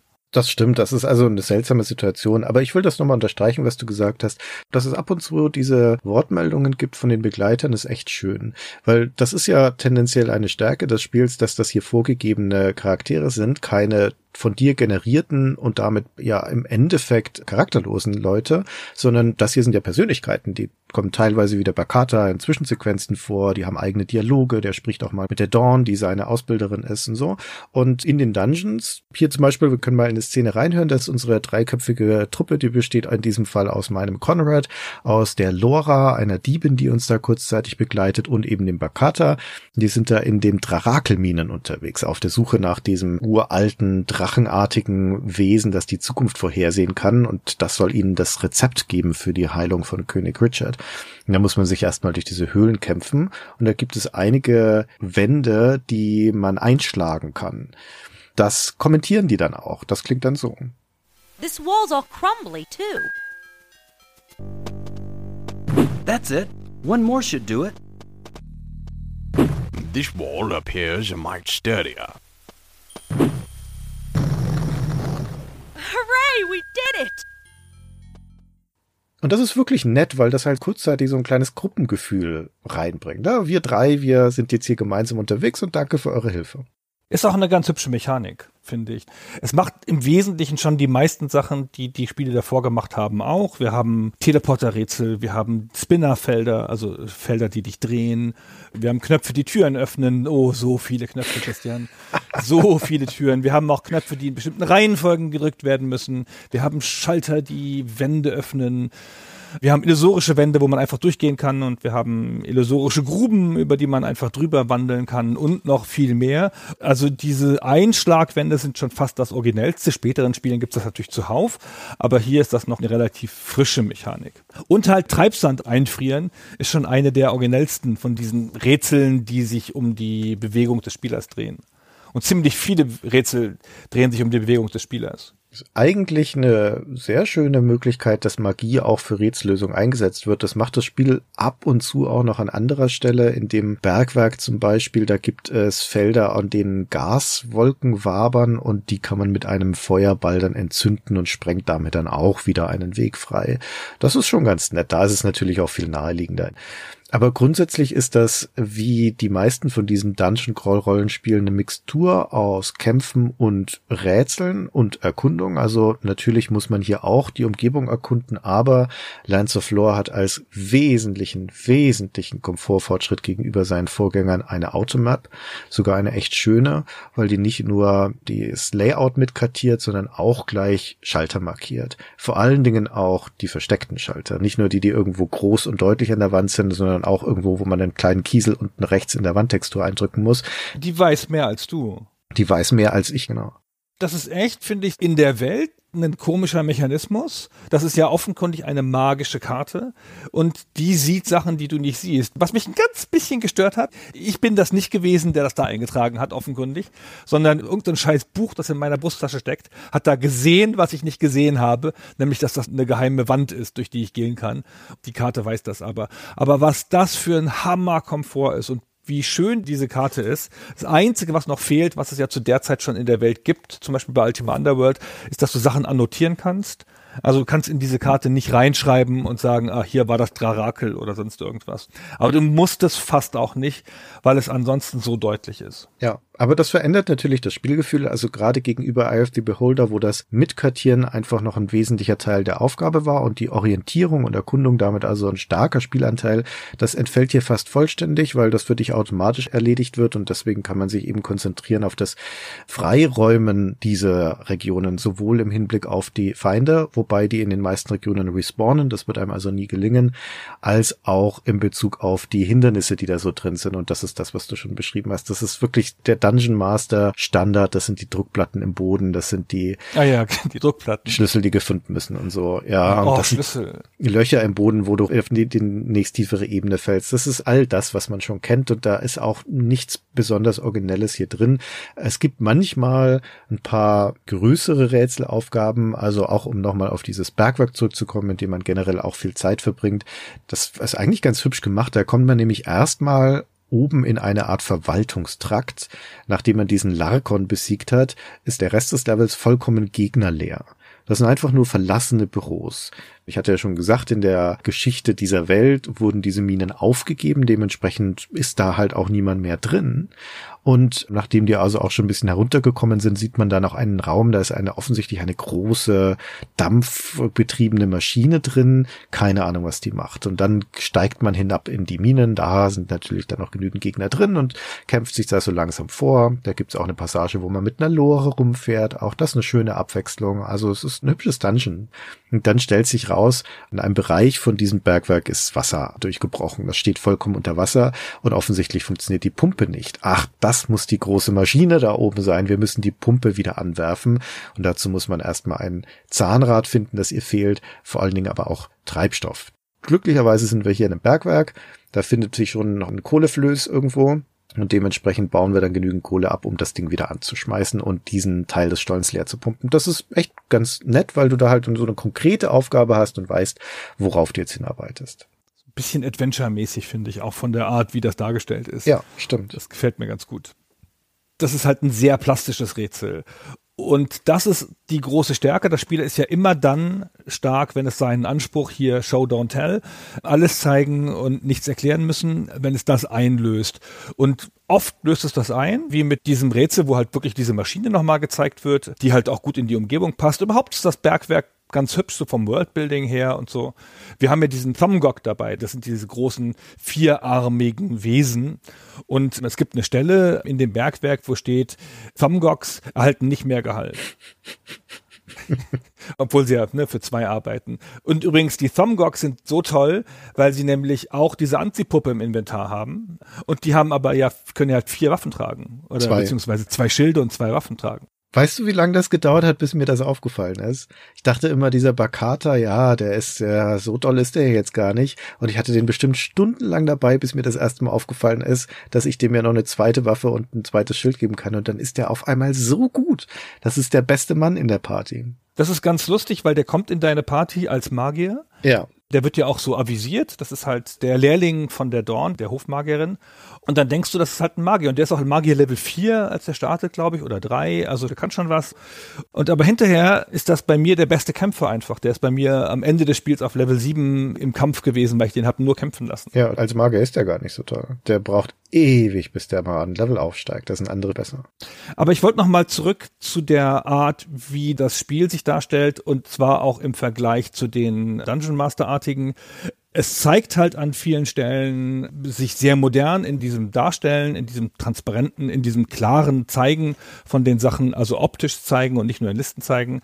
Und es nimmt aber auch, wie du gesagt hast, ey, die Druckplatten und diese ganzen typischen Sachen aus dem Genre einfach noch mit.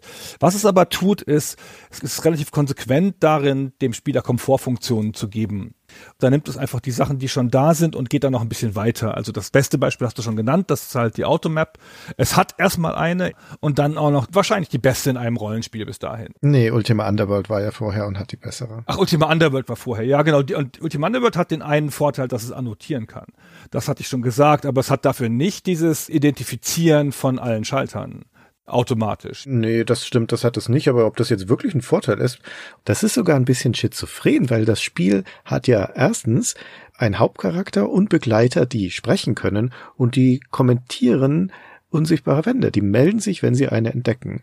Und zweitens hat es den Gauner als Skill-Level, von dem man nicht so richtig weiß, was er macht, aber eine der Sachen, die er tun könnte, wäre, die Aufmerksamkeit schärfen und damit zum Beispiel die Wahrscheinlichkeit zu erhöhen, dass man solche Wände findet.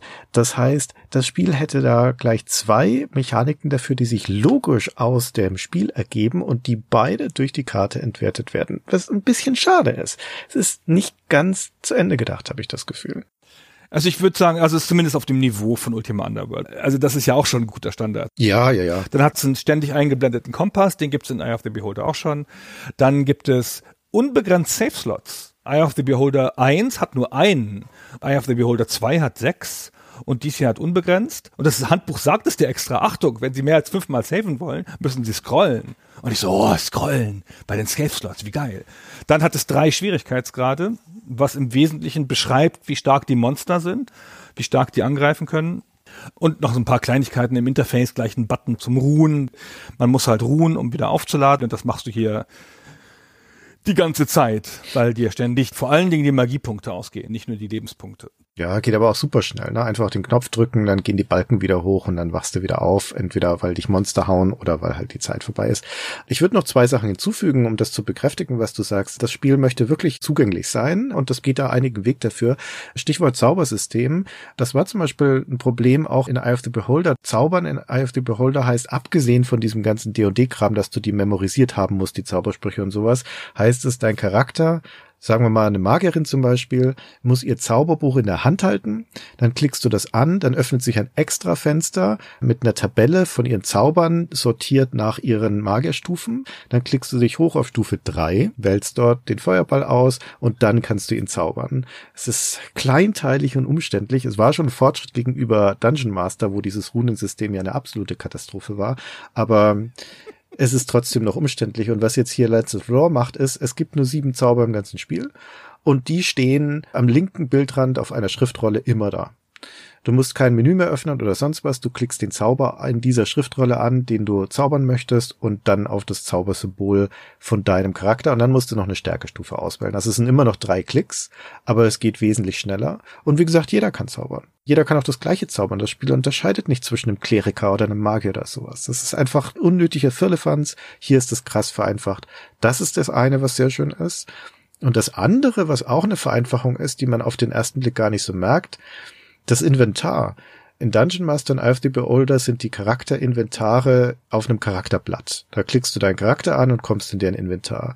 Hier ist das Inventar erstens sichtbar auf dem Hauptbildschirm unten in einer Leiste.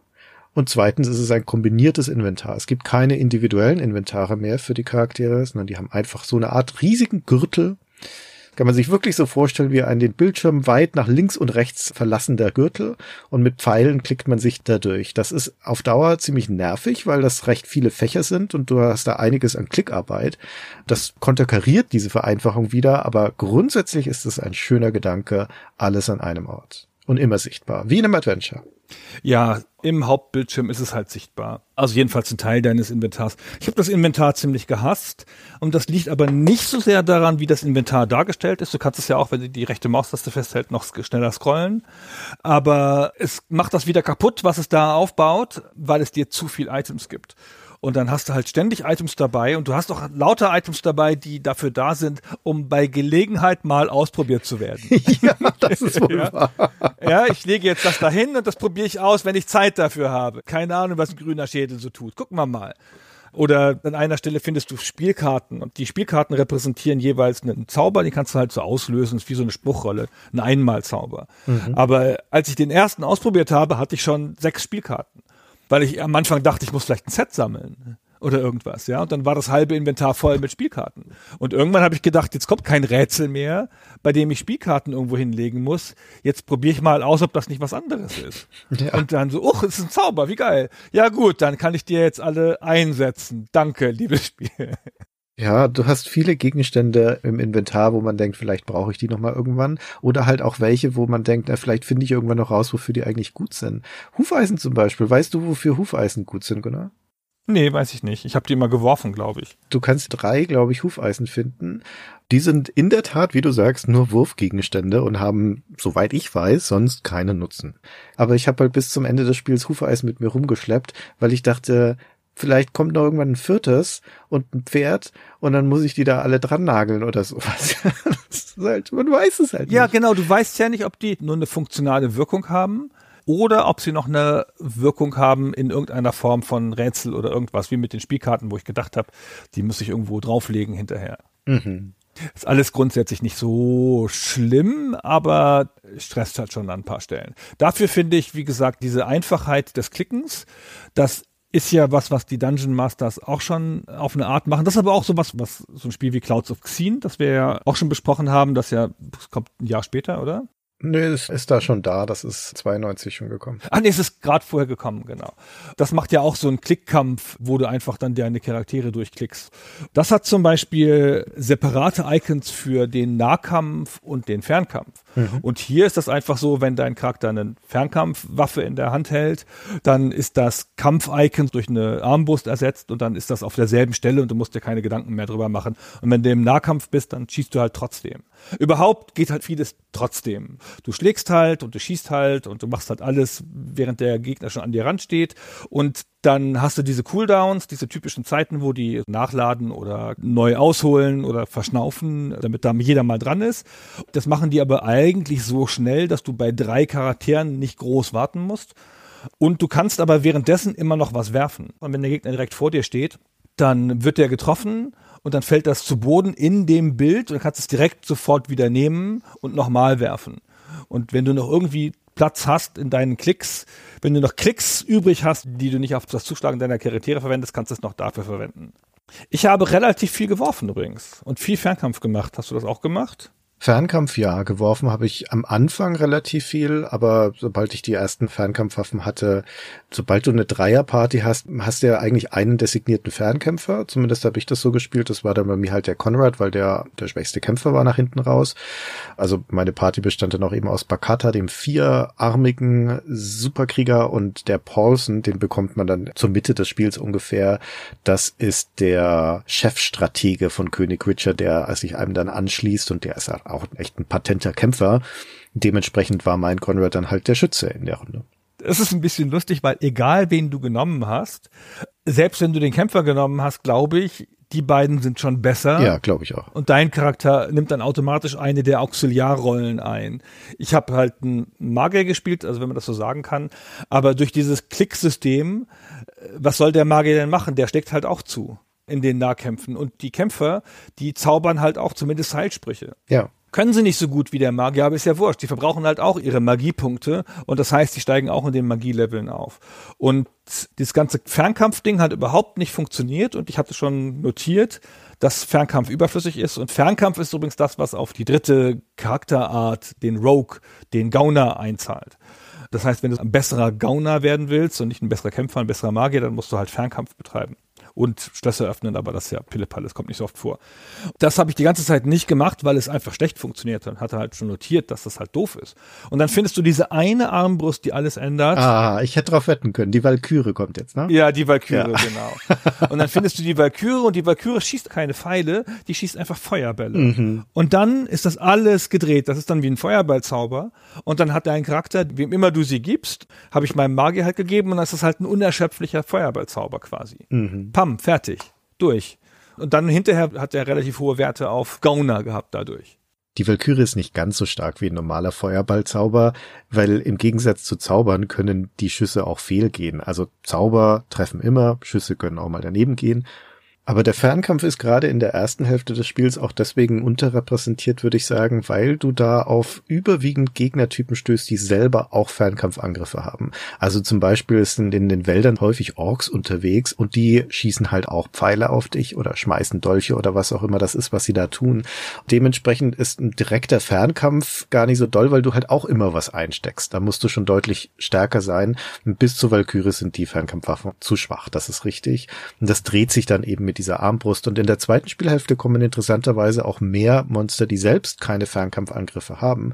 Und dann kommt man auch wieder in diesen Rhythmus, den man aus Eye of the Beholder oder Dungeon Master kennt, dass du häufig mal zurückweichst von den Gegnern, die dich verfolgen lässt, während du auf sie ballerst oder auch Zauber auf sie wirkst. Und ansonsten ist aber das Kämpfen etwas, was in Lines of Lore ziemlich gut funktioniert, finde ich. Also gerade auch zum Beispiel im Vergleich zu Dungeon Master, wo Kämpfe ja so Abnutzungsgefechte sind, wo man ewig lang um Gegner rumtänzelt und diese Ausweichbewegungen macht und auf sie einschlägt, weil jeder einzelne Gegner so viel aushält. Das ist jetzt hier nicht der Fall. Es gibt natürlich auch ein paar größere Klopper und so, aber in den meisten Fällen kommt man ganz gut mit denen klar. Es gibt manche Gegner, die sind halt nicht so stark, kommen dafür in Gruppen. Dann gibt es andere, die sind wieder stärker. Jeder Gegnertyp hat eigentlich spezifische Stärken und Schwächen und es kann durchaus schon mal einen Unterschied machen, einfach den Waffentyp zu wechseln und statt einer Klingenwaffe eine stumpfe Waffe zu nehmen oder halt einfach mal auf Zauber umzuschalten. Aber meistens geht das recht gut von der Hand und die Kämpfe sind recht schnell wieder vorbei. Wie gesagt, das Spiel spawnt dann auch immer mal wieder neue Gegner rein, aber nicht in der Frequenz, dass es nervig wäre, sondern wenn du von einem Ende der Karte dann halt doch mal wieder zurückgehen möchtest, dann sind halt wieder welche da zum Beispiel. Aber das passt schon, das ist ja auch so ein bisschen Grind dann. Und während der Kämpfe, die ja in Echtzeit sind, hast du halt diesen ganz hübschen Klickrhythmus und musst immer mal wieder auch abwägen, wann hau ich jetzt einen Zauber rein, wann muss ich jemanden heilen, muss ich vielleicht doch mal zurückweichen und in der Verschnaufpause machen, nämlich vielleicht sogar mal einen Heiltrank, was man echt selten macht, weil die begrenzt sind. Aber das funktioniert echt ganz gut. Du bewegst dich weniger beim Kämpfen, glaube ich. Ja. Als bei Dungeon Master. Bei Dungeon Master machst du ja diesen Combat Walls, dass du halt wie in einem Ego-Shooter rückwärts vor dem Gegner wegläufst und dann die ganze Zeit Äpfel wirfst und was immer du da dabei hast. Und das macht man hier auch schon manchmal. Manchmal. Die Geschosse sind auch so langsam von Gegnern, dass du denen auch ausweichen kannst. Du kannst rückwärts weglaufen, im Geschoss ausweichen. So ein bisschen wie Ego-Shooter-mäßig, dann hinter der Wand wieder vorkommen und selber schießen. Es ist aber so, in den meisten Szenen hast du den Platz nicht. Hier bist du einfach total oft in Gängen unterwegs. Schon in verzweigenden Gängen und auch in großen Dungeons. Aber was du eigentlich brauchst, um diesen Combat Walls zu machen, wie in Dungeon Master, sind Hallen mit Säulen. wo du dich um die Säule rumdrehen kannst, wo du dich hinter einer Säule verstecken kannst kurz. Und das gibt es hier fast nicht. Und das heißt, die meisten Kämpfe sind wirklich so, links und rechts ist eine Wand und im Wesentlichen gucke ich, dass ich nicht umzingelt werden kann. Also ich gehe halt an der Wand zurück, drücke die Schultern gegen die Wand, damit ich weiß, dass niemand von hinten kommt. Und dann lasse ich die Monster von vorne kommen, bis das Spiel keine mehr schickt. Das wäre eine gute Gelegenheit, um einfach mal in einen Kampf reinzuhören. Wir sind jetzt in diesem Fall in den Catwalk Caverns, den Höhlen unter der Stadt Ivell und kämpfen dort gegen dunkle Ritter. Und was wir da gut hören, ist der typische Rhythmus der Kampfrunden in Lands of Lore. Dieser Dreiklang, wenn unsere drei Helden nacheinander angreifen, zwei mit Schwertern, eine mit der Armbrust, das klingt dann Schlag, Schlag, Klick, Schlag, Schlag, Klick. Und wir hören auch einen Blitzzauber und die freundliche Melodie, die uns anzeigt, dass gerade ein Heilzauber gesprochen wurde.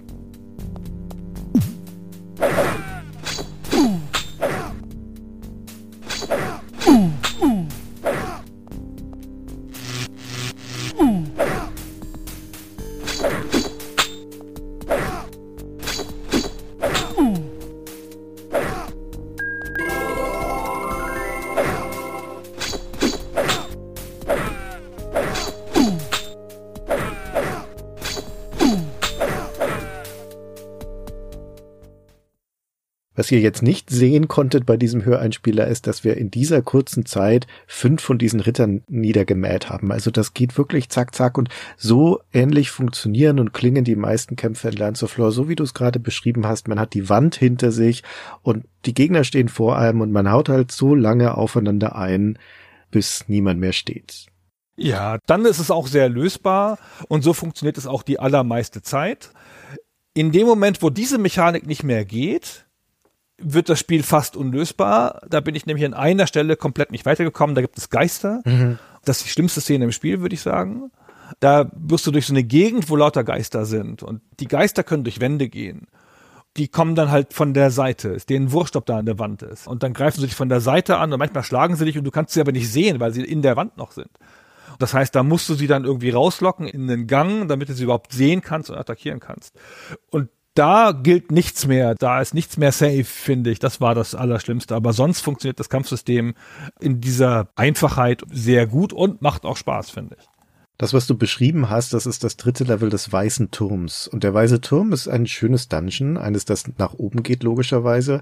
Das sieht erstens ganz hübsch aus. Da sind die Wände aus hellen Granit- und Marmorblöcken zusammengesetzt, geschmückt mit gemauerten Bögen, die Türen verziert mit Ornamenten. Das wirkt wie ein stattliches Bauwerk. Und unten leben die Amazonenkriegerinnen. Da kämpfst du also gegen lauter Frauen, die dir ins Gesicht treten mit ihren Eisenstiefeln ein Stockwerk weiter höher gibt's den coolsten Gegnertyp des Spiels, wie ich finde, nämlich so fliegende, gackernde Hühner. Starks heißen die laut dem Handbuch die sind völlig Banane. Als normale Gegner im Nahkampf sind die einfach weggehauen und die gackern dann auch so und verlieren Federn. Das ist also eher so ein Comedy-Gegner. Und ich dachte noch, was soll denn das jetzt? Bis mich eines dann mal weggebrannt hat, weil das sind nämlich Fernkampfgegner. Wenn du denen nicht sofort denen annäherst und denen im Nahkampf stellst, dann schmeißen die Feuerbälle auf dich. Und dann ist deine Party aber sowas von schnell weggebrannt. Also von daher sind die brandgefährlich im wahrsten Sinne des Wortes, wenn man nicht schnell an sie rankommt. Und dann eskaliert es im dritten Level. Das beginnt damit, dass bevor du das Level überhaupt betrittst, wird dir eine Warnung ausgesprochen. Ein Geisterwesen warnt dich davor, dass das hier jetzt sehr gefährlich wäre. Und Bakata sagt auch nochmal, oh oh, ich mache mir Sorgen, ich glaube, das könnte jetzt hier hart werden. Und es ist ein berüchtigtes Level. Ja? Das gilt vielen Spielern von Lands of Lore als der schwierigste Teil des Spiels durchaus nicht zu Unrecht, aber ich fand das hervorragend, weil da geht's halt dann auch mal um was. Weil, wie du das so beschrieben hast, die bisherige Strategie, mit der du das echt ganz gut managen konntest, die Bedrohung, die ist halt hier auf einmal ausgeschaltet, weil die Gegner von überall kommen können. Die können hinter dir aus einer Wand treten, die können dich umzingeln, ohne dass du das bemerkst. Und die sind hart, diese Geisterwesen, die können nämlich so einen Schlangenzauberangriff machen, Ja. der alle deine Party auf einmal beißt. Wenn da drei, vier auf einmal auf dich kommen, dann ist die Party weg. Also das sind noch nicht mal die individuellen Geister, die so schwierig werden, sondern deren Angriffe halt. Und wenn du umzingelt bist, zumal, ne, dann hauen die von allen Seiten auf dich ein. Also da kann es wirklich ganz schnell vorbei sein. Und du kannst natürlich auch nicht vernünftig rasten in diesem Level, weil dann kommen die Geister wieder, die respawnen auch. Das heißt, ich habe hier in diesem dritten Stock des Weißen Turms so richtige Runs gemacht. Ich habe geguckt, wie weit komme ich, bin immer mal wieder stehen geblieben, um zu schauen, kommen jetzt hier aus den Wänden Geister oder bin ich hier gerade sicher, wieder ein paar Felder weiter, wieder durchatmen, gucken, kommen irgendwelche und wenn es zu viele wurden, wieder runter und im zweiten Level geheilt und gehofft, dass kein Feuerball meine Haare wegsenkt und dann wieder hoch und mich so sukzessive tiefer in dieses Level vorgearbeitet. Und das war der einzige Punkt im Spiel, wo der Puls schneller schlug, wo ich echt Angst hatte. Das fand ich super, dass im Spiel das gelungen ist, das auszulösen. Ja. Mir hat das nicht so viel Spaß gemacht. Spaß ist vielleicht das falsche Wort dafür. Ich finde diese Kombination von diesen super beweglichen Gegnern, die natürlich auch immun sind gegen normale Waffen. Du musst halt spezielle Waffen an der Stelle haben. Und das musst du auch rausfinden. Ah, genau, wir wieder. Das musst du rausfinden, das weißt du nicht. Genau, die sind nämlich anfällig auf Smaragdschwerter. Ja. So, das ist alles. Und es gibt keinen Hinweis bei den Smaragdschwertern, dass die jetzt gegen Geister gut wirken. Das musst du halt rausfinden. Und diese Smaragdschwerter, da gibt's zwei davon im Spiel. Die sehen aus wie normale Schwerter, nur halt mit der grünen Klinge. Die legst du an, wie du das bei allen Waffen machst, um zu schauen, wie stark sind die. Stellst fest, die sind ja richtig scheiße. Ja, deren Stärkewert ist im Vergleich zu anderen Waffen, die du da hast, schlecht. Und ich habe die halt weggeschmissen, Gunnar. Du kannst sie nicht verkaufen. Das ist der einzige Hinweis, den das Spiel dir gibt, dass kein Händler im Spiel die akzeptiert. Da soll der Groschen bei dir fallen. Okay, vielleicht piepst du die mal besser auf. Aber ich habe sie halt weggeschmissen bei früheren Runs. Und dann stand ich da bei diesen Geistern und dachte, was jetzt? Dann helfen dir nur entweder Zauber oder, also wenn du schlau bist oder das Spiel in der richtigen Reihenfolge spielst, dann kannst du da noch einen Gegenstand haben namens Valence Cube. Das ist so ein Würfel und der beschädigt magische Wesen, zieht den Energie ab und speichert Mana und dieses Mana kannst du wiederum deinen Leuten dann einspeisen. Super mächtiges Artefakt. Und mit dem rotzt du die nur so weg, diese Gespenster. Dann ist es auf einmal ein Spaziergang im Park, dieses Level. Es macht einen krassen Unterschied. Aber den kannst du zu dem Zeitpunkt auch längst schon verbraucht haben, weil der nämlich ein Questgegenstand ist, den du an anderer Stelle verbrauchen musst, dann auch irgendwann. Du musst es halt nur in der richtigen Reihenfolge machen, sozusagen, dass du in den weißen Turm gehst, bevor du den dann an anderer Stelle verbrauchst, um eine von Scotias Barrieren zu durchbrechen. Aber ich habe natürlich vorher die Barriere weggemacht, hatte den Würfel dann nicht mehr und musste mich dann halt so mit den Geistern umschlagen. Ja, ich hatte den auch nicht mehr und ich weiß auch gar nicht, ob ich einen Gegenstand, mit dem man eine Barriere zerstören kann von Scotia, ob ich überhaupt ausprobiert hätte, den im Kampf einzusetzen. Ja. Nicht, dass der dann weg ist, weißt du? Ja, stimmt. Naja, wir haben es ja geschafft. Hast du auf Normal gespielt eigentlich? Ja. Oder auf Wimpy? Nee, nee, ganz auf normal. Also auf Normal kann man das gut spielen, finde ich. Wie du gesagt hast, das war nicht besonders schwer und man kann die meisten Stellen ganz gut managen, wenn man sich ein bisschen zusammenreißt. Ich habe es nicht auf Ferocious lang genug, also der englische höchste Schwierigkeitsgrad sagt, die Gegner seien dann Ferocious. Ich habe aber auch Beschreibungen im Netz gelesen, wo dann gesagt wurde, dass in den späteren Levels, wenn du auf Ferocious spielst, dann spawnen die so viel nach, dass die spawnen, während du noch kämpfst mit den anderen. Am Anfang des Spiels kam mir das nicht so vor und auch nicht besonders schlimm mit Ferocious, aber später soll das ein unmöglicher Schwierigkeitsgrad sein. Ah, okay. Also auf dem normalen Schwierigkeitsgrad ist das gut machbar und die Schwierigkeit des Spiels kommt auch selten aus den Kämpfen. Wie gesagt, gibt mal haarige Situationen wie jetzt mit diesen Geistern, sondern es kommt in erster Linie aus Situationen, wo du schlichtweg nicht weißt, wie du hier weiterkommen sollst, weil das Spiel dir Informationen vorenthält. Hätte es dir einen kleinen Fingerzeig gegeben oder etwas gesagt, dann wäre das alles kein großer Akt. Du hast es vorher mal gesagt, dass das die Art von Spiel ist, die einen nicht unbedingt zum Ausprobieren anregt, sondern zum Nachgucken, insbesondere jetzt als moderner Spieler. Und das unterstreiche ich. Das ist ein Spiel, das kann man echt gut mit der Komplettlösung nebendran spielen und verliert da nicht sonderlich viel an Spielerfahrung, sondern im Gegenteil, man gewinnt, weil man sich viel Frustration erspart. Ich sag mal so, selbst mit Komplettlösung probiert man noch ordentlich rum. Ja, ja, ja, klar. Die Komplettlösung sagt dir in der Regel ja zum Beispiel auch nicht, welche Gegenstände sind jetzt gut, also welche Waffen sind jetzt gut und welche schlecht und sowas. Das musst du schon selber alles machen. Ja, also wenn ich so gar nicht weitergekommen bin, habe ich halt nachgeguckt, weil ich natürlich jetzt auch nicht ewig hängen bleiben wollte. Ich mache das ja beruflich, aber also ich habe mich echt wahnsinnig viel verlaufen in manchen Levels mit die Ebene runterfallen und so. Also klassisches Niveau von solchen Spielen halt. Ja, keine Ahnung, wo ist denn jetzt der Schlüssel? Okay, der Schlüssel hierfür, wir sind in Level 1, ist aber in Level 3 dann muss ich da irgendwie hin. Wie komme ich da überhaupt hin? Also diese ganze Bewegung. Aus heutiger Sicht kommt einem das sehr mühsam vor. Damals war das halt die Art, wie solche Spiele waren. Ja, es hat mich bei den Eye of the Beholdern und auch bei früheren Erfahrungen dieser Art nicht so sehr gestört. Nö. Das ist aber 80 bis 90 Prozent des Spiels, wenn wir ganz ehrlich sind. Ich habe am Anfang gedacht, boah, wie geil ist denn dieses Spiel? Das ist halt so viel Story und diese Außenwelt, Szenarien. Ich habe auch gedacht, das hat ja noch nie ein Spiel dieser Art Außenwelt gehabt. Und das stimmt aber nicht. Schon Eye of the Beholder 2 hat das. Schon Bart's Tale 2 hat eine Außenwelt. Genau. Aber es kam mir da so frisch vor und so neu vor in dieser schönen Grafik. Musste mich da richtig gewaltsam dran erinnern, dass es solche Sachen schon gab. Und dann habe ich am Anfang gedacht, boah, ja, das ist ja jetzt alles voll anders als diese typischen Dungeon Crawler. Es setzt ja voll auf Inszenierung und so und tut's ja auch, ist auch richtig. Aber da sind schon noch mal dann, wurde halt vier Stunden in einem Dungeon verschwindest. Ja. Wo du halt auch wirklich lange brauchst, bis du da wieder rauskommst. Ja, das ist schon noch ein Dungeon Crawl. Ja, das ist schon noch ein Dungeon Crawl und das ist auch 80 Prozent der Spielerfahrung. Läufst du da durch enge Gänge, bekämpfst Monster und legst Steine auf Druckplatten. Genau. Die Außenareale sind ja auch nur Dungeon Levels, halt mit weniger Knöpfen.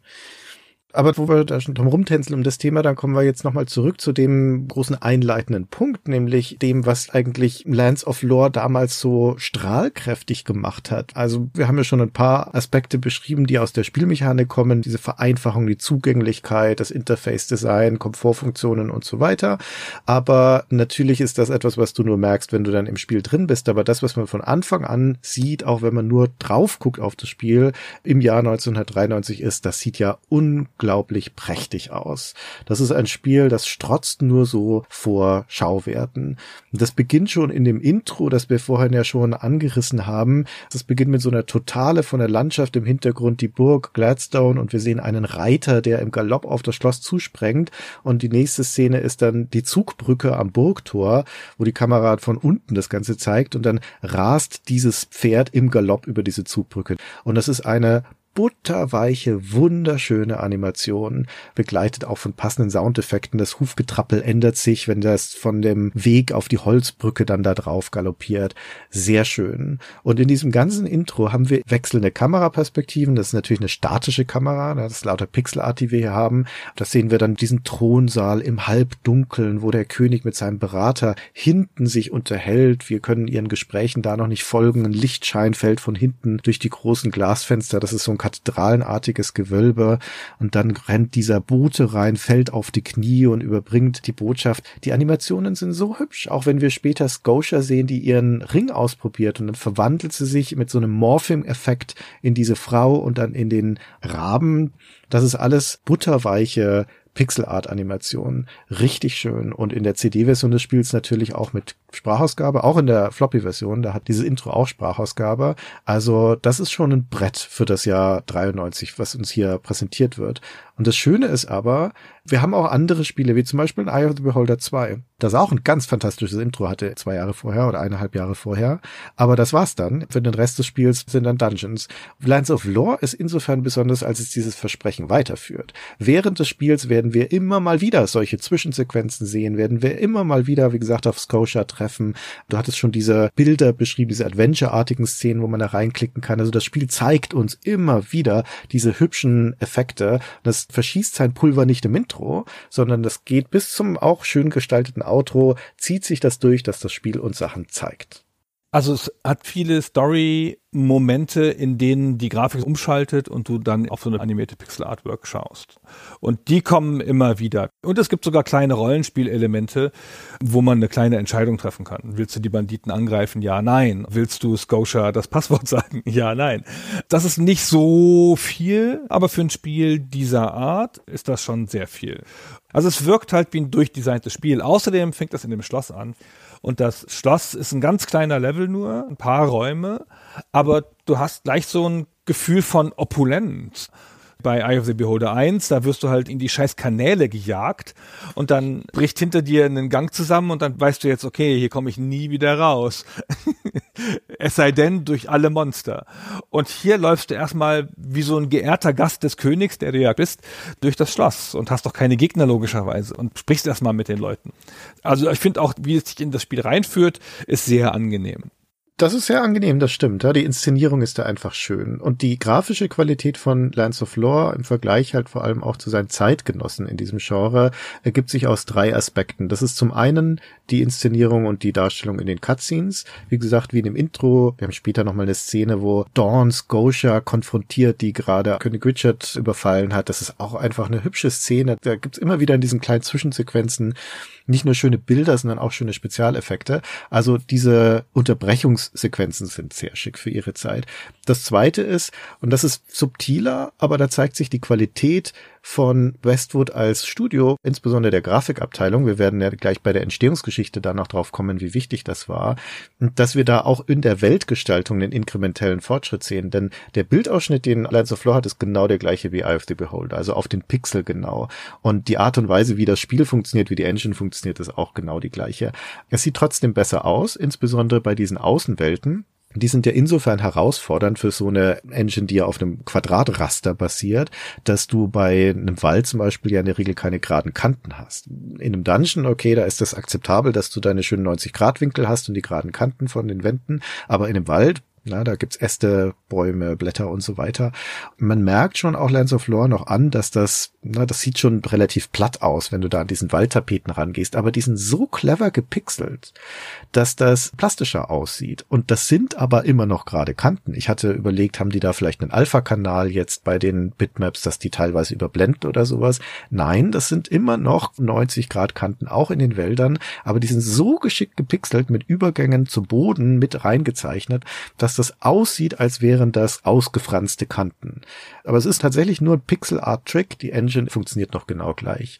Und was sie auch machen im Vergleich zu einem AFD Beholder, dass sie an manchen Stellen auch Sprites einsetzen, nochmal als zusätzliche Ebene. Wenn man im Sumpf unterwegs ist, dann hängen zum Beispiel von oben ja so Flechten ins Bild. Das ist halt einfach ein Sprite-Layer, den man nochmal sieht. Oder die spektakulärste Szene, und das machen sie aber wirklich auch nur an dieser einen Stelle, ist in diesem Verwaltungstrakt von dem Minengebäude, wo du in einige Räume kommst, die Büros waren und da stehen dann halt Schreibtische rum und Büromöbel, Aktenschränke und solche Geschichten. Wenn man das als Wandtextur darstellen würde, wäre das wäre einfach nur platt. Das würde ja seltsam aussehen. Und deswegen machen die das hier als Sprite Layer, wo über das eigentliche 3D-Perspektivenbild dann nochmal Bitmap Sprites drüber gemalt werden, die dann halt einen Schreibtisch zum Beispiel zeigen. Und das machen sie aber so clever und auch so flüssig, dass einem das vorkommt, als wäre es ein natürlicher Teil der Spielwelt. Und an solchen Elementen, auch zum Beispiel die Monster haben bessere Schattenwürfe, leicht transparente Schatten und sowas. Man merkt, die haben ihr Handwerk nochmal perfektioniert. Das Handwerk der Pixel Art ist hier besser als in Eye of the Beholder 2 und das macht einen qualitativen Unterschied. Und der dritte Aspekt, wo man die grafische Qualität des Spiels sieht, das sind die Zaubereffekte, Gunnar. Ja, es hat ja nur so wenig Zauber. Du hast es schon gesagt, es hat sieben das fängt auch erstmal nicht so super spektakulär an mit dem Sparks-Zauber, auf Deutsch Stromschlag, aber die Zauber steigern sich ja. Ich sag sie ganz kurz mal alle, weil es sind ja nur sieben. Stromstark, Heilen, Einfrieren, Blitzstark, Feuerball, Schicksal und Todesnebel. Die haben unterschiedliche Wirkungen in diesen vier Stufen, die du schon gesagt hast. Auf Stufe vier sind sie mächtiger, verbrauchen aber dafür auch mehr Energiepunkte und dann sehen sie auch besser aus. Und ich fand das erste, was mir richtig aufgefallen ist, ist dieser Einfrieren-Zauber. Ja. Das ist ja auch der, den du relativ früh kriegst, dann halt im Sumpf, mit dem du dann diese Treibsandfelder einfrieren musst. Und wenn du den auf Stufe 4 zauberst, dann stellt der so ein Eiskäfig in den Level, wo dann der Gegner drin eingefroren ist, mit so einem blauen Eis und transparent. Da dachte ich so, wow, das ist aber mal ein mächtiger Effekt, der auch nach was aussieht. Die Zauber steigern sich dann so ein bisschen. Der Feuerball ist, naja, nicht so spektakulär, aber der Blitzschlag ist halt so, also sind so züngelnde Blitze, das ist nicht so ein Schlag, sondern züngelnde Blitze, die auf den Gegner zugehen. Schicksal heißt im Englischen Hand of Fate und das ist eine transparente Hand, die sozusagen von dir ausgeht und den Gegner so ich will sagen, ohrfeigt, aber da sie so groß ist wie der Gegner, ist es keine Ohrfeige mehr, die verschiebt den Gegner. Und der Todesnebel, da greifen dann so Skeletthände aus dem Boden, das ist auf jeden Fall der schönste Zauber, finde ich. Du auch erst ganz spät.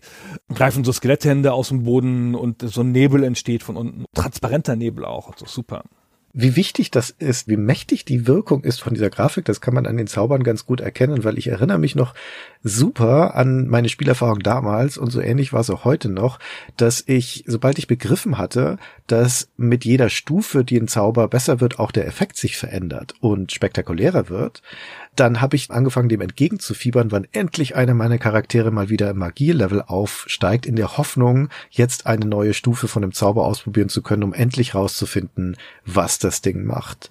Das ist schon super stark. Also diese Hand zum Beispiel, die die Gegner mit so einer Wischbewegung wegstößt, die formt dann auf den höheren Stufen eine Faust, mit denen sie auf sie einschlägt oder macht am Schluss so eine Greif- und Quetschbewegung oder dieser Todesnebel ist am Anfang wirklich nur so ein kleiner Bodennebel, und da fliegt so ein Bettlakengeist davor und auf dem höchsten Level greifen dann aus dem Boden Skeletthände heraus nach den Gegnern und ein geisterhaftes Skelett erscheint und schwingt eine riesige Sense. Also für das Jahr 1993 sich wirklich toll. Westwood war da super stolz drauf, auf diese Effekte. Also nicht nur, dass die überall natürlich im Marketing zu sehen sind und dass sie vor allem auch stolz auf die technische Leistung waren, die zwar nicht Bildschirmfilm zu machen, aber zumindest in diesem Spielfenster in die 3D-Welt da flüssig diese Effekte drauflegen zu können. Das muss offensichtlich gar nicht so leicht gewesen sein. Aber vor allen Dingen haben sie sich einen Trademark schützen lassen, also einen Markennamen. Die heißen nämlich ganz offiziell Larger Than Life Spell Effects. Und dieses Larger Than Life haben die sich mit dem TM schützen lassen. Ah, weißt du, was das zu bedeuten hat? Larger than life, das meinen die ganz wörtlich. Larger than life heißt größer als das Spielfeld. Das Spiel stellt ja die eigentliche Welt in diesem Fenster oben rechts dar und es gibt drei Zaubersprüche, die daraus ausbrechen können. Das ist einmal der Feuerball, da entstehen die einzelnen Feuerbälle an den realen Bildschirmrändern und fliegen dann in dieses Feld. Und der Blitzzauber, der züngelt in der höchsten Ausbaustufe drüber hinaus. Und der wunderschöne Eiszauber, der macht erst ja so einen Eiskubus, in dem das Monster eingeschlossen wird. Und am Ende der Ablaufzeit zerbirst der dann und dann fliegen die Eissplitter dir entgegen über andere Interface-Elemente hinweg. Das ist schon so ein bisschen larger than life, finde ich. Und das sieht auch toll aus.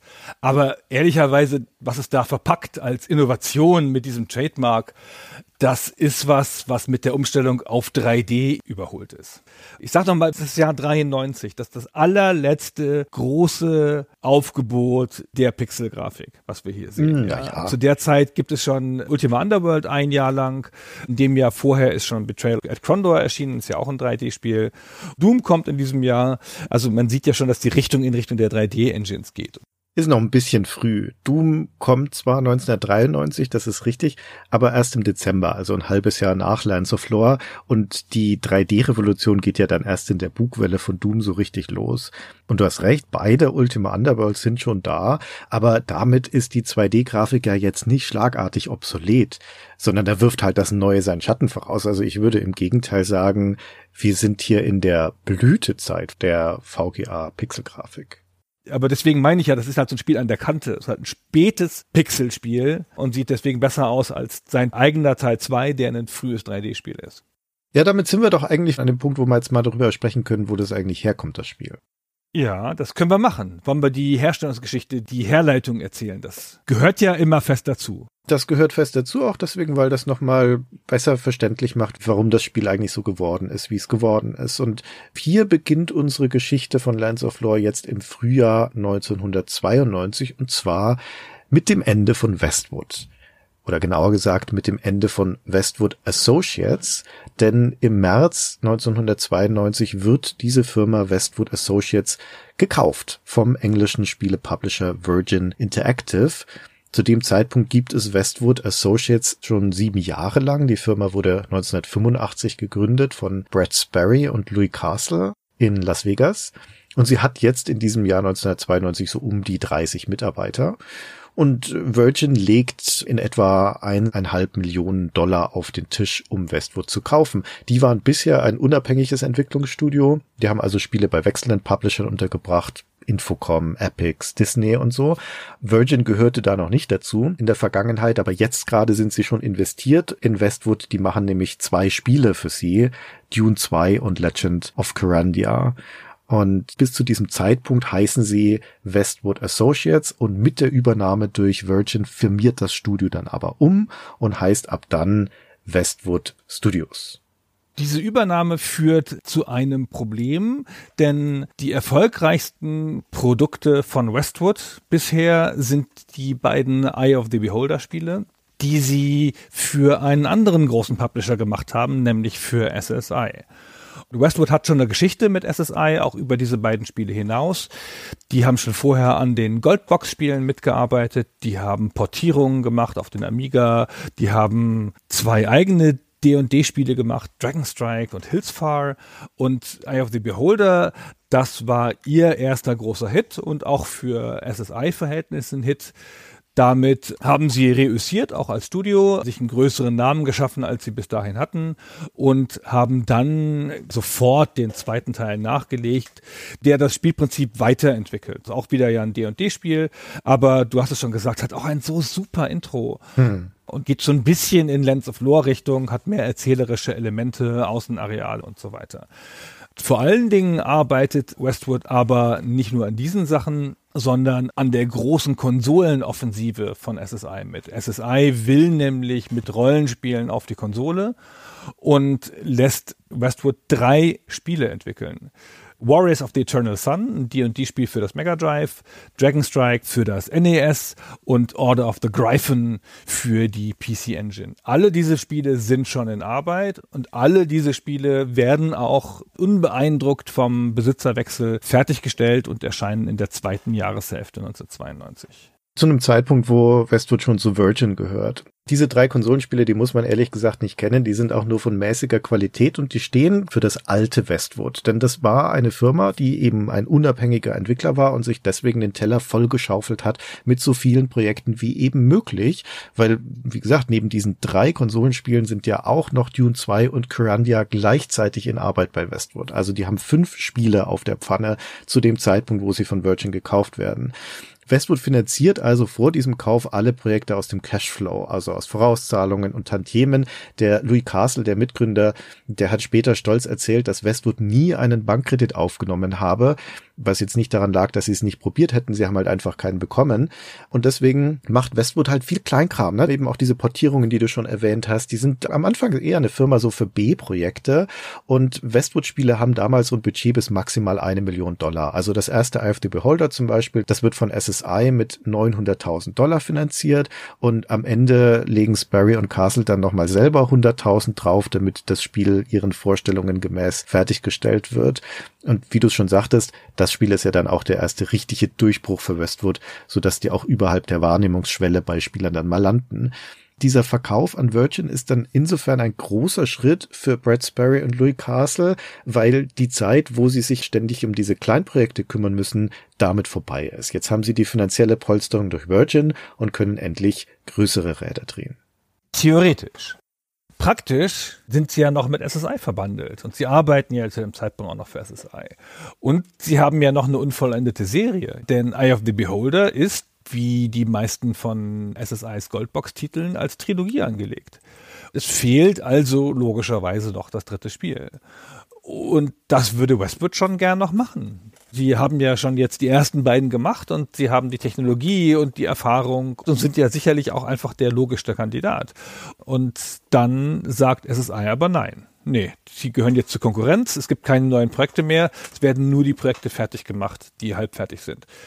Das ist jedenfalls so, wie es Louis Castle erzählt. Ob das wirklich so war, ob das jetzt einfach ein Konkurrenzausschluss war von SSI, ist jetzt aus der heutigen Sicht schwer zu beurteilen.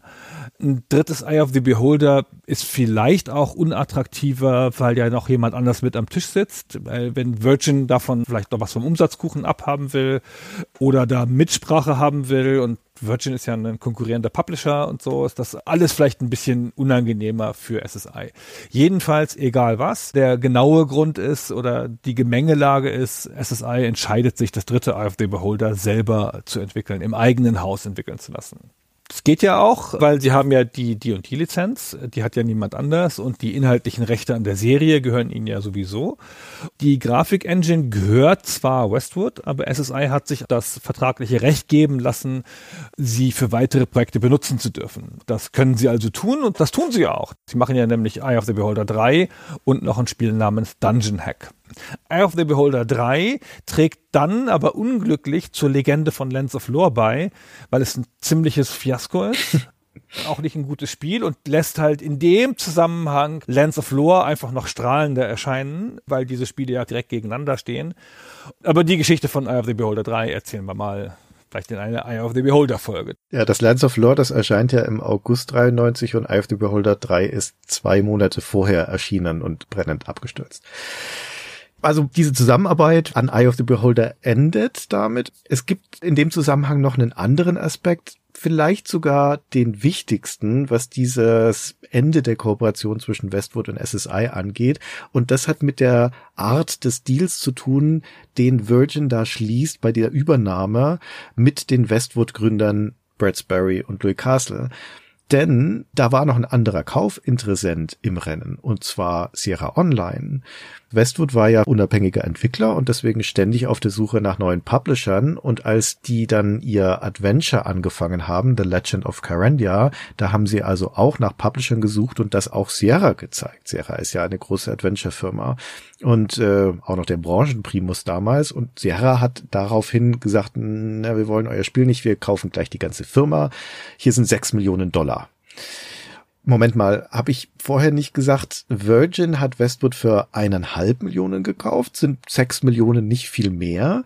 Ja, das stimmt, aber Sierra hat vor, die Unternehmensführung bei Westwood dann selbst zu übernehmen. Die wollen Brad Sperry und Louis Castle nur als kreative Köpfe. Die sollen schon ihre Teams weiterführen, die sollen sich um die Spiele kümmern, aber nicht ums Geschäftliche.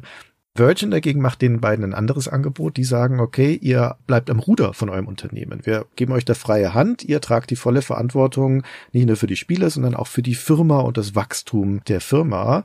Der Deal ist, ihr bekommt dafür weniger Geld auf die Hand, aber ein höheres Grundgehalt und, was am wichtigsten ist, eine viel höhere Erfolgsbeteiligung. Das heißt, das ist die Wette, die Brad Sperry und Louis Castle hier eingehen. Wenn es ihnen gelingt, weiterhin gute, erfolgreiche Spiele zu machen, dann profitieren sie selbst davon in besonderem Maß, weil sie eine höhere Erfolgsbeteiligung haben.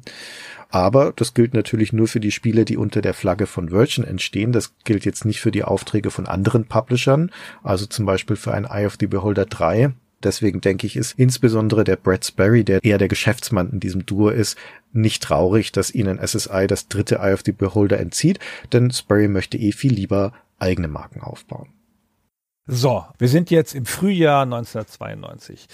Sie haben schon geplant, ein drittes Eye of the Beholder zu machen, aber das hat sich ja jetzt erledigt. Und die Frage ist, was machen wir denn stattdessen? Sie könnten ja schon alles Mögliche machen. Westwood ist nicht festgelegt auf Rollenspiele. Ich meine, Sie haben das Strategiespiel Dune 2 in der Mache. Sie machen eine Grafik-Adventure mit Legend of Carandia. Und Sie machen ja auch bald ein Jump'n'Run. Das exzellente Jump'n'Run zum Kinofilm König der Löwen. Also Sie können auf verschiedenste Genres ausweichen. Keine große Firma, aber ist zu vielem in der Lage. Und ein Rollenspiel ohne die D&D-Lizenz die ja zumindest sicherlich zum Teil dafür verantwortlich ist, dass die beiden Eye of the Beholder Spiele ein Erfolg war, ist ja vielleicht auch nicht so attraktiv. Die gehört ja weiterhin SSI. Aber Westwood entscheidet sich trotzdem, ein neues 3D-Rollenspiel im Stil von Eye of the Beholder zu machen. Und das hat vier Gründe. Und die speisen sich aus der Essenz von Westwood als Firma. Gehen wir sie doch kurz durch. Also da wäre zum einen das, was wir schon erwähnt haben, nämlich die Genre-Expertise. Westwood hat viel Erfahrung mit Rollenspielen. Das liegt voll in ihrer Komfortzone und jetzt gar nicht nur Rollenspiele allgemein, sondern ganz spezifisch Rollenspiele aus der Ego-Perspektive. Davon hat die Firma nämlich schon eine ganze Menge gemacht. Nicht nur Eye of the Beholder. Die Goldbox-Spiele, die sie portiert haben, die haben ja auch so eine Ich-Ansicht. Aber Mars Saga haben sie gemacht, war ein Ego-Perspektiven-Spiel. Circuits Edge, Ego-Perspektiven-Spiel. Eye of the Beholder 1 und 2, Ego-Perspektiven-Spiele. Auch diese Konsolenspiele, Warriors of the Eternal Sun und Order of the Griffin, Ego-Perspektive Rollenspiele. Also das ist eine ganze Latte, das ist einfach ihr Ding. Und es gibt halt auch Rollenspielfans bei Westwood, also allen voran der Louis Castle, der Mitgründer, der mag Rollenspiele. Und dementsprechend liegt das einigermaßen auf der Hand, da ein weiteres zu machen. Der zweite Punkt ist natürlich die Technik. Sie haben ja diese Engine für 3D-Rollenspiele von Eye of the Beholder, die hat ihr Programmierer Philip Gorrow geschrieben und der wird jetzt auch beim neuen Rollenspielprojekt wieder federführend. Es gibt widersprüchliche Aussagen in der Presse dazu, ob Lands of Lore wirklich auf der Eye of the Beholder Engine basiert. Die Computer Gaming World schreibt im Frühjahr 1993 einen Messebericht von der ECTS und sagt, das sei ja wohl offenkundig eine Weiterentwicklung der Eye of the Beholder Engine und eine Ausgabe später berichtet die gleiche Zeitschrift von der CES und stellt darin klar, Lance of darf nicht mit der Engine verwechselt werden, die Westwood für Eye of the Beholder geschrieben hat. Das ist eine brandneue Engine, von Grund aufgebaut für 386er Computer. Und ehrlich, Christian, ich sag mal, als erfahrener PR-Mann, wenn das keine PR-Aussage des Entwicklers ist, dann weiß ich es nicht. Die haben diese Engine da, die sie natürlich weiterentwickeln und mit der sie auch noch Sachen machen, aber die werfen sie ja nicht weg, um die neu zu machen, zumal so viel Zeit haben sie ja auch nicht für das neue Spiel. Ja, also es gibt einen Aspekt, der mit Sicherheit neu ist an der Engine, einen technischen. Die Eye of the Beholder Engine ist ja von 1991 und die ist jetzt zwei Jahre später eigentlich schon wieder veraltet, weil SSI wollte damals eine Technik haben, die abwärtskompatibel ist, also wo Eye of the Beholder auch noch auf alten PCs läuft. Und deswegen ist diese Eye of the Beholder Engine im Real Mode programmiert auf DOS-PCs und nutzt nur die 640 Kilobyte konventionellen Speicher. Dadurch läuft das Spiel also auch auf 286er noch problemlos. Und SSI druckt damals auf die Packungen von einem ersten Eye of the Beholder als Mindestanforderung sogar einen PCXT drauf. Also das läuft wirklich auf jeder Möhre, soll das heißen. Aber die PC-Technologie macht ja wahnsinnige Sprünge damals. Und die 386er sind jetzt verbreitet zu der Zeit, wo Lands of Lore entsteht. Und um das aber auch vernünftig ausnutzen zu können, muss sich das verändern. Da muss der Protected Mode verwendet werden. Dann kann das Spiel auch auf mehr Hauptspeicher zugreifen. Das ist jetzt nicht die Engine per se. Das ist sozusagen der Unterbau. Aber zumindest das müssen sie zwangsläufig überarbeitet haben. Die Mindestanforderung für Lands of Lore ist auch ein 386er mit zwei Megabyte RAM. Ja, das ist sozusagen die Unreal Engine 2 von Westwood. Also das ist einfach die weiterentwickelte Version. Weil also die ganzen Eigenarten, wenn du da so drauf guckst, wie es den Bildschirm arrangiert, wie es die Monster behandelt, auch wie es die Räume in dieser 3D-Ansicht zeigt, so dass die Gegner ja von rechts und links reinlaufen können und dann schon gezeigt werden. Das macht Dungeon Master in der genauen Form macht es das nicht. Zufällig hat auch der Ausschnitt des Bildschirms, der die Spielwelt zeigt und nicht die Interface-Elemente, die genau gleiche Größe auf den Pixel wie bei Eye of the Beholder, nämlich 176 mal 120. Also es spricht schon einiges dafür, dass das der gleiche technische Unterbau ist. Eine Engine ist ja auch insbesondere wenn es so eine Genre-Engine ist, wie bei denen, dann ist die ja auch für mehr Sachen zuständig, auch für Itemverwaltung, Ingame-Physik, Charakterverwaltung und so. Also klar ist die angepasst, aber die macht auch schon, glaube ich, relativ viele Sachen ähnlich. Ja, ja. Ist halt kein D&D mehr. Also sie mussten es alles möglich schon umbauen. Ja, ich glaube, wenn man das Eye of the Beholder 2.0 nennt, dann liegt man nicht verkehrt. Ja, das ist, glaube ich, richtig. So, jetzt haben wir ja die Vertrautheit mit dem Genre und auch die Liebe für das Genre, die Technik, die schon im Haus ist oder mit der sie zumindest vertraut sind. Das sind zwei von vier Punkten, die für die Entwicklung eines 3D-Rollenspiels oder eines 3D-Echtzeit-Rollenspiels sprechen. Das wird ja schon genügen, aber dazu kommen noch zwei spezifische Stärken von Westwood, die sich insbesondere Anfang der 90er rauskristallisieren und die exemplarisch für die Westwood-Spiele dieser Zeit stehen. Und das entspricht den spezifischen Stärken der beiden Gründer, Brett Barry und Louis Castle. Genau, und unter diesen beiden Gründern ist Louis Castle der, der sich eigentlich von Anfang an bei Westwood auf die Grafik konzentriert hat und der das vorantreibt. Und unter ihm wächst bei Westwood eine vergleichsweise große, leistungsstarke Grafikabteilung heran. Die glänzt zunächst auf dem Amiga und dann eben zunehmend in dieser Ära auf PCs mit ihrer VGA-Grafik. Und wir haben es vorher schon erwähnt, also die Intros von Eye of the Beholder 1 und insbesondere 2, die zeigen das schon, diese Leistungsfähigkeit. Aber spätestens ab Legend of Carandia dann entwickelt Westwood einen Ruf als Hersteller von Spielen, die hervorragend aussehen. Und man muss dazu auch sagen, dass der Sperry und der Castle offenbar ein Händchen dafür haben, talentierte Menschen anzuwerben. Da gehört zum Beispiel der Frank Klepacki dazu, der Hauskomponist, der ja die Westwood-Spiele mit seiner Musik ganz maßgeblich prägen wird in dieser Zeit. Oder auch sehr gute Programmierer wie der Joe Bostic, Dune 2, Command Conquer, Michael Lack, der überwiegend an Kirandia gearbeitet hat. Oder eben der Philip Garrow, der ja schon bei of the Beholder verantwortlich war. Und ein weiteres solches großes Talent ist Rick Parks. Das ist einer der Grafiker bei Westwood.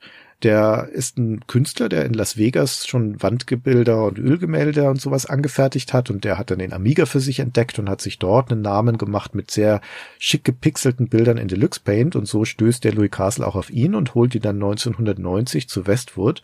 Da wirkt Rick Parks dann an Eye of the Beholder als sein erstes größeres Projekt ganz maßgeblich mit. Also dass das so schicke Spiele sind, das hat stark mit seinem Einfluss zu tun. Und dieser Rick Parks wird von allen, die mit ihm gearbeitet haben, als ein wahnsinnig guter Grafiker beschrieben. Also ein sehr, sehr talentierter Künstler. Und er wird für Louis Castle auch schnell zur rechten Hand. Gemeinsam pushen sie also die grafische Qualität der Westwood-Spiele. Und auch hier bei Lands of Lordan wird der Rick Parks derjenige, der maßgeblich ist für den Stil, für die Grafik der zum Beispiel auch fortschrittliche Arbeitsprozesse mit vorantreibt. Also zu der Zeit werden bei Westwood die Grafiken nicht im Computer gepixelt, sondern die malen das auf Papier, scannen das ein, bearbeiten es dann am Computer. Der Parks experimentiert dann auch schon mit 3D-Modeling-Programmen oder auch mit Morphing-Software. In dem Fall entscheidet er sich dann aber, dass das noch nicht weit genug ist, als dass das gut aussehe. Deswegen pixelt er das dann von Hand. Aber diese ganzen Transformationen, die wir zum Beispiel sehen von Scotia in Lands of Lore, das sind also auch Sachen, die auf Rick Parks zurückgehen. Das sieht jetzt heute ganz nett aus, aber das war damals spektakulär. Die PC Player, die das Spiel testet, 1993, die nimmt diese von dir beschriebene Morphing-Szene von Scotia, wo sie erst eine Frau wird und dann ein Rabe, nimmt die und macht die als sechs Screenshot-Serie untereinander, weil das so beeindruckend ist, auf der zweiten Seite des Tests. Also das ist schon ein besonderes Merkmal. Und sie gehen da auch experimentelle Wege, auch in der Darstellung von Grafik insgesamt. Du hast vorhin schon diese Kameraperspektiven angesprochen. Im zweiten Eye of the Beholder gibt es eine Szene, wo der Held die Treppe hochgeht. Und dann wird animiert diese Treppe gezeichnet, wie die Treppe sich bewegt, als würde man da wirklich drin hochgehen. In einem 2D-Spiel von 1991. Ich finde immer, das ist nicht nur Skill, das ist auch Geschmack. Also 50 Prozent nach meinem Gefühl von dem Erfolg von Grafik in Spielen oder auch in Filmen ist halt, dass die ein Gefühl dafür haben und Geschmack für solche Sachen haben. Und wie wichtig die Grafik für Westwood ist, das zeigt sich auch dann in der Firma selbst. Mitte 93 schreibt die Computer Gaming World, dass etwa 20 der 50 Westwood angestellten Grafikerinnen und Grafiker seien. Und das ist eine erstaunlich hohe Quote. Das ist eine mächtige Abteilung für eine Firma von dieser Größe. Die belegen den größten Teil des Obergeschosses im zweistöckigen Firmensitz und haben dort auch einen eigenen Kunstraum, in dem sie Bilder und Skulpturen ausstellen, die sie abseits der Arbeit gemacht haben. Ich habe immer das Gefühl, dass das eines der Erfolgsrezepte von Grafikabteilungen in Computerspielfirmen ist, wenn da erlaubt ist, sich auch künstlerisch in anderen Formen weiterzubilden, sich sozusagen als Künstler weiterzubilden und nicht nur Akkordarbeit mit Pixeln gemacht werden muss. In einem Firmenvideo, das Westwood 1995 zum zehnjährigen Jubiläum der Firma macht, sieht man ein Foto von Louis Castle vor einem Whiteboard, an das er zwei Stichpunkte geschrieben hat. Der erste ist Make a good game und der zweite ist Do good art. Das ist also offenkundig, das ist seine Initiative in dieser Firma, er treibt das voran. Und das neue Rollenspielprojekt soll dann halt auch grafische Maßstäbe setzen, das ist das Ziel. Und das ist Westwood so wichtig, dass es auch ins Marketing des Spiels einfließt. In den Anzeigen zum Spiel wird nämlich betont, dass es 20 Megabyte komprimierte Grafik und Spezialeffekte enthält. Das ist ja total absurder Wert. Kein Mensch weiß, was das bedeutet. Aber 20 MB klingt fürs Jahr 1993, wo ja Spiele noch auf Disketten verkauft werden, ungeheuer eindrucksvoll. Und das Spiel kommt ja zuerst auf Diskette und ist dann auch entsprechend groß. Das ist ein Spiel mit acht Disketten.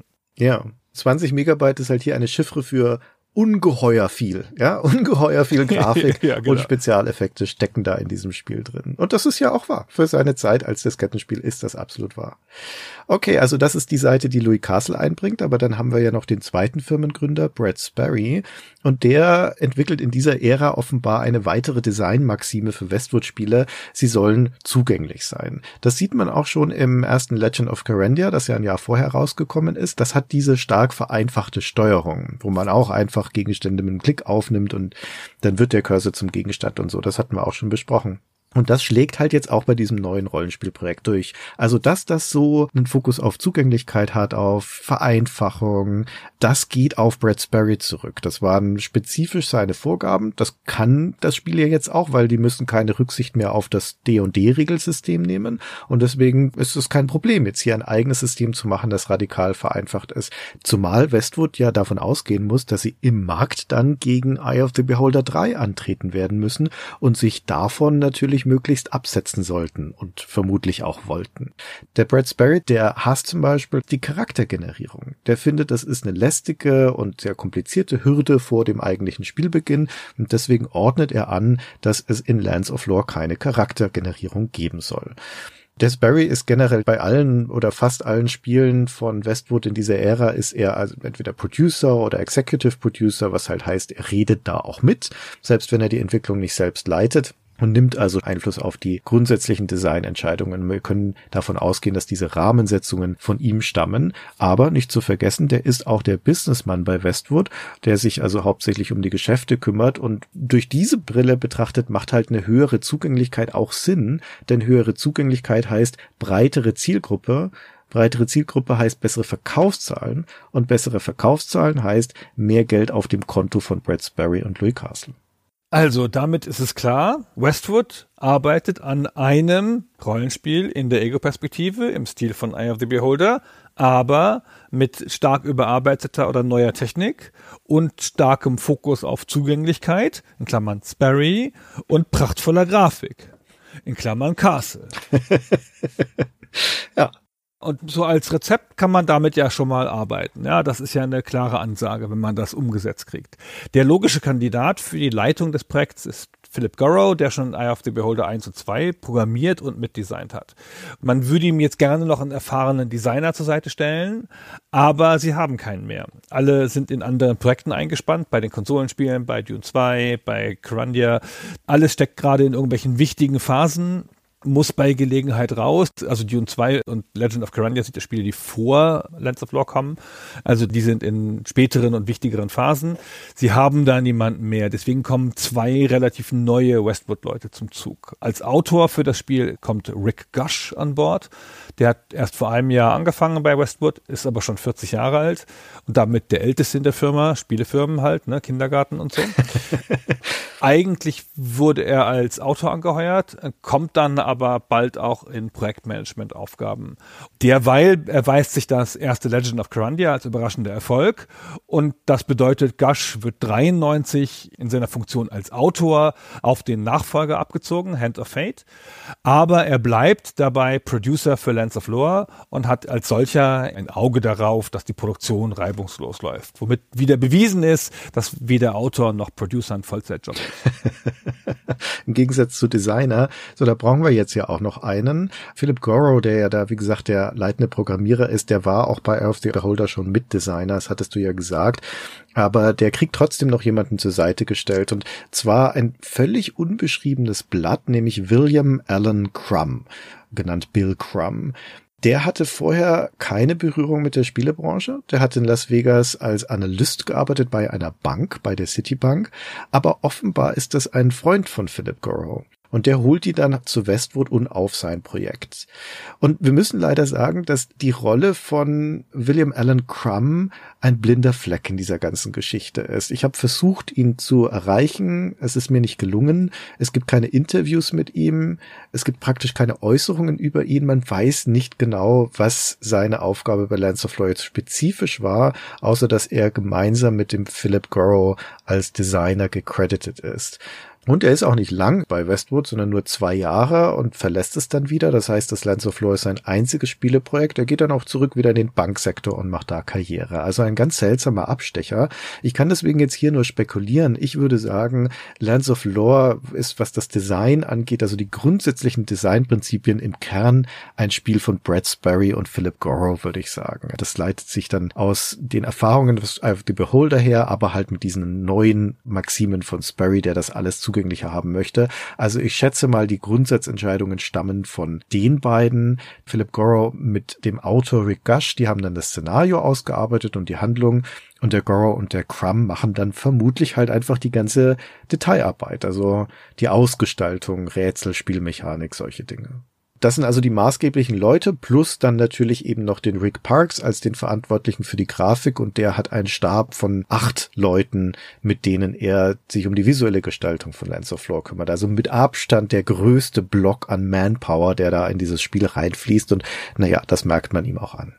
Lands of Lore erscheint dann im August 1993. Sie haben also nur ein Jahr entwickelt. Das ist für ein Spiel mit diesem Umfang, auch für ein erfahrenes Studio, echt eine sehr schnelle Zeit. Das ist das Typische, würde ich sagen, für Westwood zu der Zeit. Die meisten ihrer Spiele sind ungefähr ein Jahr Entwicklung. Ja haben ja nicht so viel Geld. Normalerweise mit diesen knappen Budgets, dann machen sie halt relativ schnelle Spiele. Also das muss eine echt effiziente Firma sein. Klar ist das jetzt ein Spiel in einem Genre, mit dem sie komfortabel sind und eine Technik, mit der sie komfortabel sind. Aber sie müssen das ganze Rollenspielsystem neu entwickeln. Das muss alles balanciert werden. Das ist ja immer noch ein Rollenspiel. Rollenspiele sind ja Albträume beim Balancieren, dass die halt die ganze Zeit über fair bleiben. Und dass sie das in einem Jahr durchpowern, ist schon ganz schön ordentlich. In diese Zeit fallen aber auch noch zwei technologische Entwicklungen auf dem größeren Markt, die auch Lands of Lore mit beeinflussen. März 92, wir haben es schon gesagt, erscheint Ultima Underworld, das ist das erste Rollenspiel in Echtzeit 3D-Grafik, freier, texturierter, richtiger 3D-Engine. Und das zeigt die Zukunft von Ego-Perspektiven Rollenspielen. Das ist damals noch nicht klar. Es könnte auch noch ein Outlier sein. Westwood sieht das natürlich, aber sie können jetzt keine 3D-Engine mehr machen. Außerdem, das kann auch nicht jedes Studio. Also das ist auch nichts, was die so aus dem Ärmel schütteln. Ja, zu dem Zeitpunkt ist ja Doom noch nicht draußen. Aber sie sehen schon, dass das Druck auf ihr Spiel ausübt, weil flüssiges Umdrehen in 3D ist ja logischerweise bei so einem Spiel wie ihrem nicht möglich. Ja, man dreht sich ja in Lands of Lore wie in Eye of the Beholder und früher schon in Dungeon Master einfach in 90 Grad Drehungen. So papp, papp, papp, papp und dann ist man einmal rum um gegen die flüssige Bewegung in Ultima Underworld jetzt nicht so alt auszusehen, entscheiden sie, dass ihre Engine ein Upgrade bekommen soll. Und aus diesen sprunghaften Bewegungen, die es in Eye of the Beholder noch gibt, wird jetzt eine flüssigere Bewegung beim Gehen und beim Drehen. Lens of Lore hat keine 3D-Engine, also sie können nicht die Geometrie manipulieren in Echtzeit, sie müssen das halt faken. Und die flüssigen Bewegungen nach vorne und hinten erreichen sie indem sie die Bitmap-Grafiken des aktuellen Bildausschnitts einfach zoomen, also vergrößern und verkleinern. Und das Drehen ist so ein Stretching-Effekt. Da werden Pixel von links nach rechts langgezogen, um die Illusion zu erzeugen, dass sich die Kamera seitlich bewegt. Die Bewegungen sind schnell und deswegen sieht man kaum, dass das einfach nur verzerrte und vergrößerte Pixel sind. Und das sieht schon cool aus. Ja. Ist echt ein erstaunliches Upgrade mit relativ wenig Einsatz. Ja, das funktioniert super, finde ich, in der Praxis, weil es halt so schnelle Bewegungen sind. Und als das Spiel dann Mitte 93 rauskommt, da ist das durchaus State of the Art. Also gerade wenn man das mit den anderen Rollenspielen vergleicht, den ähnlich gelagerten, weil 1993 erscheint ja auch eben Eye of the Beholder 3 oder auch Might Magic 5 und im Vorjahr hatten wir Wizardry 7. Das sind alle Spiele, wo du dich noch schrittweise bewegst, ohne dass da irgendwas flüssig läuft. Und das sieht richtig alt aus gegenüber Lands of Lore. Also das ist so ein Fortschritt, wenn man das das heutzutage anguckt, ist das eine Selbstverständlichkeit und man kann das gar nicht mehr richtig wertschätzen, was für ein Sprung in der grafischen Qualität oder auch dem Spielgefühl das war. Das ist jetzt übrigens keine neue Technik. So eine zoomende Bewegung gab es zum Beispiel schon im allerersten Bart's Tale in der PC-Version, also nicht auf dem C64 und da sind wir ja Mitte der 80er. Aber nichtsdestotrotz, also auch wenn das jetzt, wie gesagt, noch durchaus zeitgemäß ist, es ist trotzdem schon klar, dass Lands of Lore im Jahr 1993 oldschool ist sozusagen denn du hattest es ja schon vorhin beschrieben, die 3D-Spiele werfen ihren Schatten voraus. Die schon genannte Computer Gaming World, die berichtet im Juni 93 von der Sommer CES, von einer der Messen in den USA unter der Überschrift Alle machen 3D-Rollenspiele und dann zählen sie fünf Beispiele auf und davon sind zwei noch so feldbasierte Dungeon Crawler, nämlich eben Lands of Lore und das Stone Keep von Interplay, das wir auch irgendwann mal besprechen müssen, auch so eine tragische Geschichte. Und dem gegenüber stehen aber schon da drei Echtzeit-3D-Spiele, nämlich Shadowcaster von Origin und das erste Elder Scrolls Arena von Bethesda und noch ein dritter Titel, der nie das Licht der Welt erblicken wird. Also man weiß schon zu diesem Zeitpunkt, die Zukunft wird 3D sein. Das hält jetzt Westwood nicht davon ab, in diesem hauseigenen Werbe-Newsletter, den sie da regelmäßig per Post verschicken, zu schreiben, wir glauben, dass das die 3D-Engine der Zukunft ist. Und da glauben sie so fest dran, dass sie sie ja auch direkt wegwerfen nach Lands of 1 und den Nachfolger schön mit einer richtigen 3D-Engine machen. Die zweite technologische Entwicklung, die jetzt just während der Entwicklung von Lens of Lore ihre Schatten vorauswirft, ist natürlich die CD-ROM. Wir haben die beiden Killer-Applikationen Rebel Assault und Myst Ende 93, also erst nach dem Release von Lens of Lore, aber die sind ja schon angekündigt. Der erste Testlauf für die Firma in Sachen CD ist ein CD-Release des ersten Legend of Carandia, das dann einfach vollständige Sprachausgabe kriegt und das kommt Ende 93, also parallel mit Rebel Assault und Myst.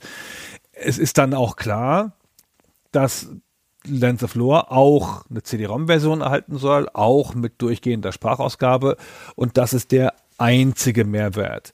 Ich habe den Test der deutschen PC Player gelesen von Heinrich Lennart und der sagt das auch sehr deutlich so. Unverändertes Spiel, naja, Sprachausgabe für Leute, die Englisch können. hm. Also hat nicht jeden total überzeugt. Aber für die Sprachausgabe, da gelingt ihnen ein kleiner Coup. Sie heuern nämlich Patrick Stewart an als den Sprecher von King Richard. Patrick Stewart, der war damals schon durch die Rolle von Captain Picard sehr bekannt. Der hat ja heute so eine Art Gottstatus für Nerds. Das hat er damals noch nicht gehabt, aber das ist natürlich einfach ein exzellenter Sprecher. Ja. Der nimmt 30.000 Dollar für drei Stunden im Studio okayer Preis, aber das werden sie gern gezahlt haben. Der hat nicht so viele Sätze im Spiel. Da kommt ein erfahrener Sprecher wie Stewart in den drei Stunden schon ganz easy durch und spricht dann noch ein paar Minuten der Vorgeschichte ein, aus der du am Anfang den Einspieler gebracht hast, die dann als Bonusmaterial unter dem Namen Law of the Lands in die CD-ROM-Version integriert werden, unterlegt mit ein paar Zeichnungen. Eine Diaschau fast. Ja. Der soll wohl sogar weniger als die drei Stunden gebraucht haben und vielleicht erklärt das, warum er sogar die Logos vertont. Wenn du Lands of Lore in der CD-Version startest, dann kommt ja das Logo von Virgin Entertainment und dazu sagt Patrick Stewart, Virgin Interactive Entertainment presents the Westwood Studios production of Lands of Lore, the Throne of Chaos. Und ich stelle mir da vor, wie die im Studio auf die Uhr geguckt haben und gesagt haben, wir haben den noch eine Viertelstunde. Was können wir denn jetzt noch mit dem anfangen? Und dann haben sie ihn halt noch so einen Quatsch einsprechen lassen. Nein, das ist toll. Es ist, es ist bestimmt extra der Chef von Virgin angereist und hat gebettelt, dass auch noch sein Firmenname vertont wird. Und das hat er sich dann zu Hause auf den Anrufbeantworter gemacht. Ja, der oberste Chef von Virgin ist ja Richard Branson und der findet unter den Milliarden auf seinem Konto bestimmt noch das Kleingeld, um den Patrick Stewart selber anzuheuern, wenn er das will, oder um seine Anrufe gleich direkt zu Patrick Stewart durchstellen zu lassen, damit der für ihn rangeht. Aber es gibt da noch so eine schöne Anekdote in Bezug auf die Sprachausgabe, weil die Floppy-Version kam ja wie gesagt zuerst raus, also ein halbes Jahr vorher, und in diesem Firmen-Newsletter, da gibt's auch Leserbriefe. Und nach dem Release von Lands of Lore steht da ein Leserbrief abgedruckt von einer Frau, die sagt, es sei ein ganz tolles Spiel, aber es ist schon ein bisschen schade, dass man halt nur Männer spielen kann. Eine weibliche Heldin wäre doch schon schön gewesen dann gibt's eine Antwort von Westwood darauf und nachdem im Impressum von diesem Newsletter der Brad Sperry als Editor drin steht, nehme ich an, das ist vom Chef persönlich diese Antwort, der dann nämlich schreibt, ja, ja, ja, warum nehmen denn eigentlich immer alle an, dass der Kieran, dieses Katzenwesen, dass das ein Mann sei? Wartet mal ab, bis die CD-Version kommt. und jetzt können wir uns mal anhören, wie Kieran in der CD-Version klingt, nämlich so. Strength. Magics. what good is it all if you can't dodge blows? I'm fast. Quick. Go with these lodestones if you plan to plod along. But if you want to win this quest, better pick me. Ja, also ich weiß nicht, wie es dir geht, Gunnar, aber für mich klingt das ziemlich nach Mann. Das kann man nicht so sagen. Der Sperry würde ja nicht sowas schreiben, wenn das nicht wahr wäre. Ja, vielleicht ist es Geschlecht unbestimmt bei dem Volk, wer weiß. Also jedenfalls, Lands of Lore erscheint im August 1993 zuerst auf acht Disketten, du hattest das schon gesagt. Dann ein halbes Jahr später, im Januar 94, folgt diese CD-ROM-Version und es steigt in den US-Verkaufscharts auch direkt auf Platz eins ein, auf dem PC, aber da bleibt es nicht lang. Also es fällt dann relativ schnell aus den Top 20 wieder raus.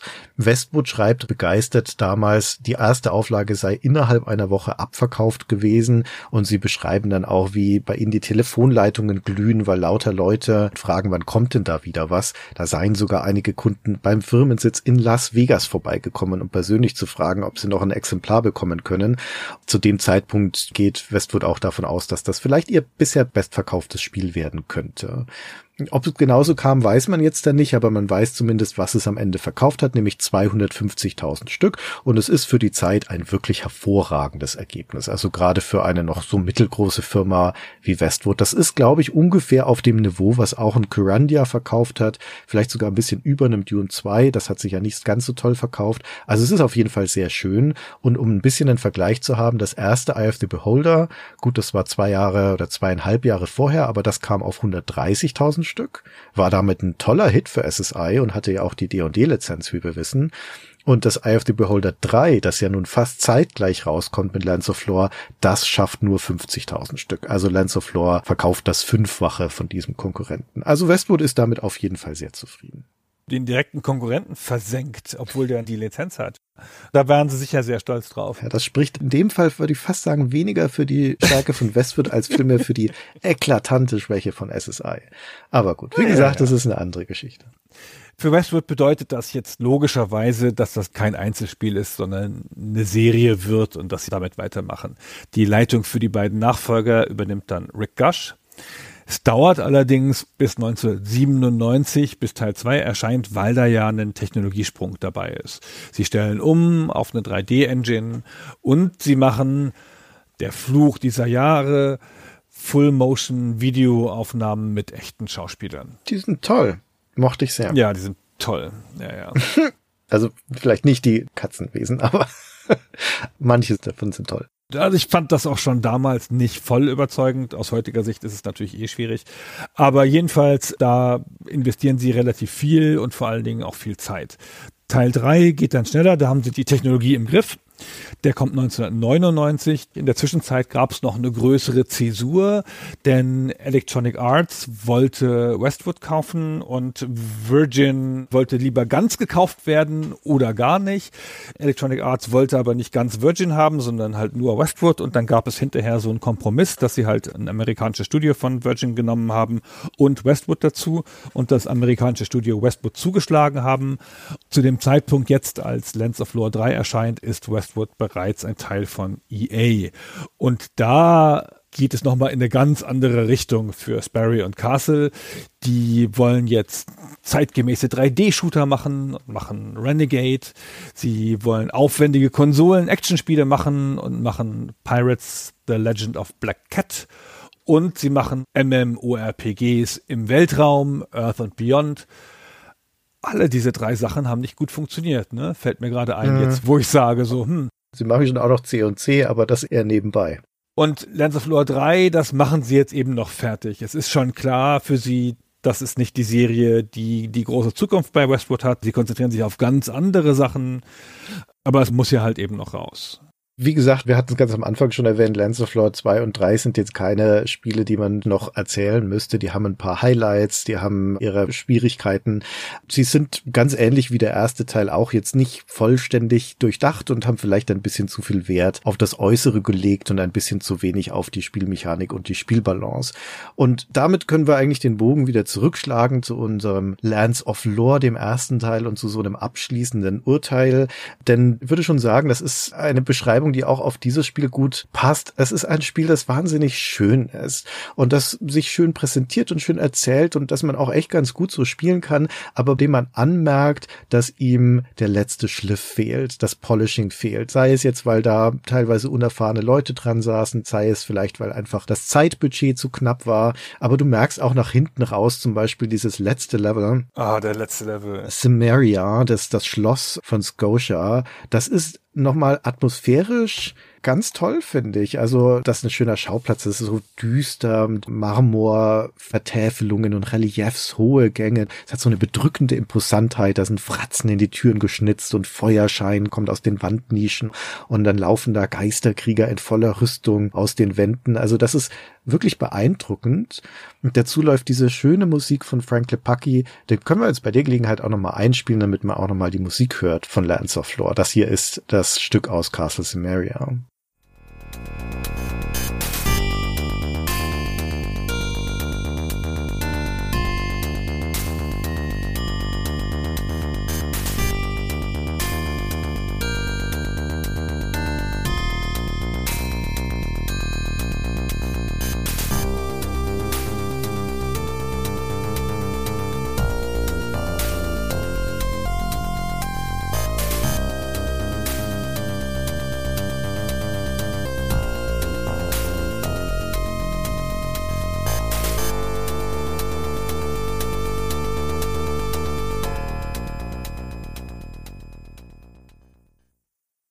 Also ich mochte das eigentlich von dieser ganzen Atmosphäre. Ich mochte es auch, dass man hier reinläuft als jetzt eine Party von drei Leuten, die mittlerweile ja doch einiges gerissen hat. Mein Inventar voll mit magischen Gegenständen, wo ich riesige Watschenhände erzeugen kann und Geisterschwerter, die für mich zuschneiden und Skelette, die aus dem Boden nach den Gegnern greifen und sowas. Und ich habe grünglänzende Schwerter gegen Untote und riesige Zweihänder und magische Spielkarten mit farbigen Symbolen drauf. Also das ist so ein Sammelsurium der Macht, dass meine Leute da mittragen. Und das steht für mich auch so ein bisschen für diese Erfahrung von Lands of Lore mit seinem ganzen zusammengewürfelten und vielseitigen und ausprobiererigen. Das ist schon schön, aber dieses Endlevel, dem merkt man halt auch an, dass da ihnen die Zeit offensichtlich ausgegangen ist. Da gibt's dann Türen, die man nicht mehr öffnen kann, Gänge, die nirgendwo hinführen, viele, viele leere Räume, auch Entscheidungen, die keine Konsequenzen mehr haben. Da findest du ja Dawn dann wieder endlich, also diese Zauberin, die in eine Kristallkugel eingesperrt eingesperrt wurde von Scotia.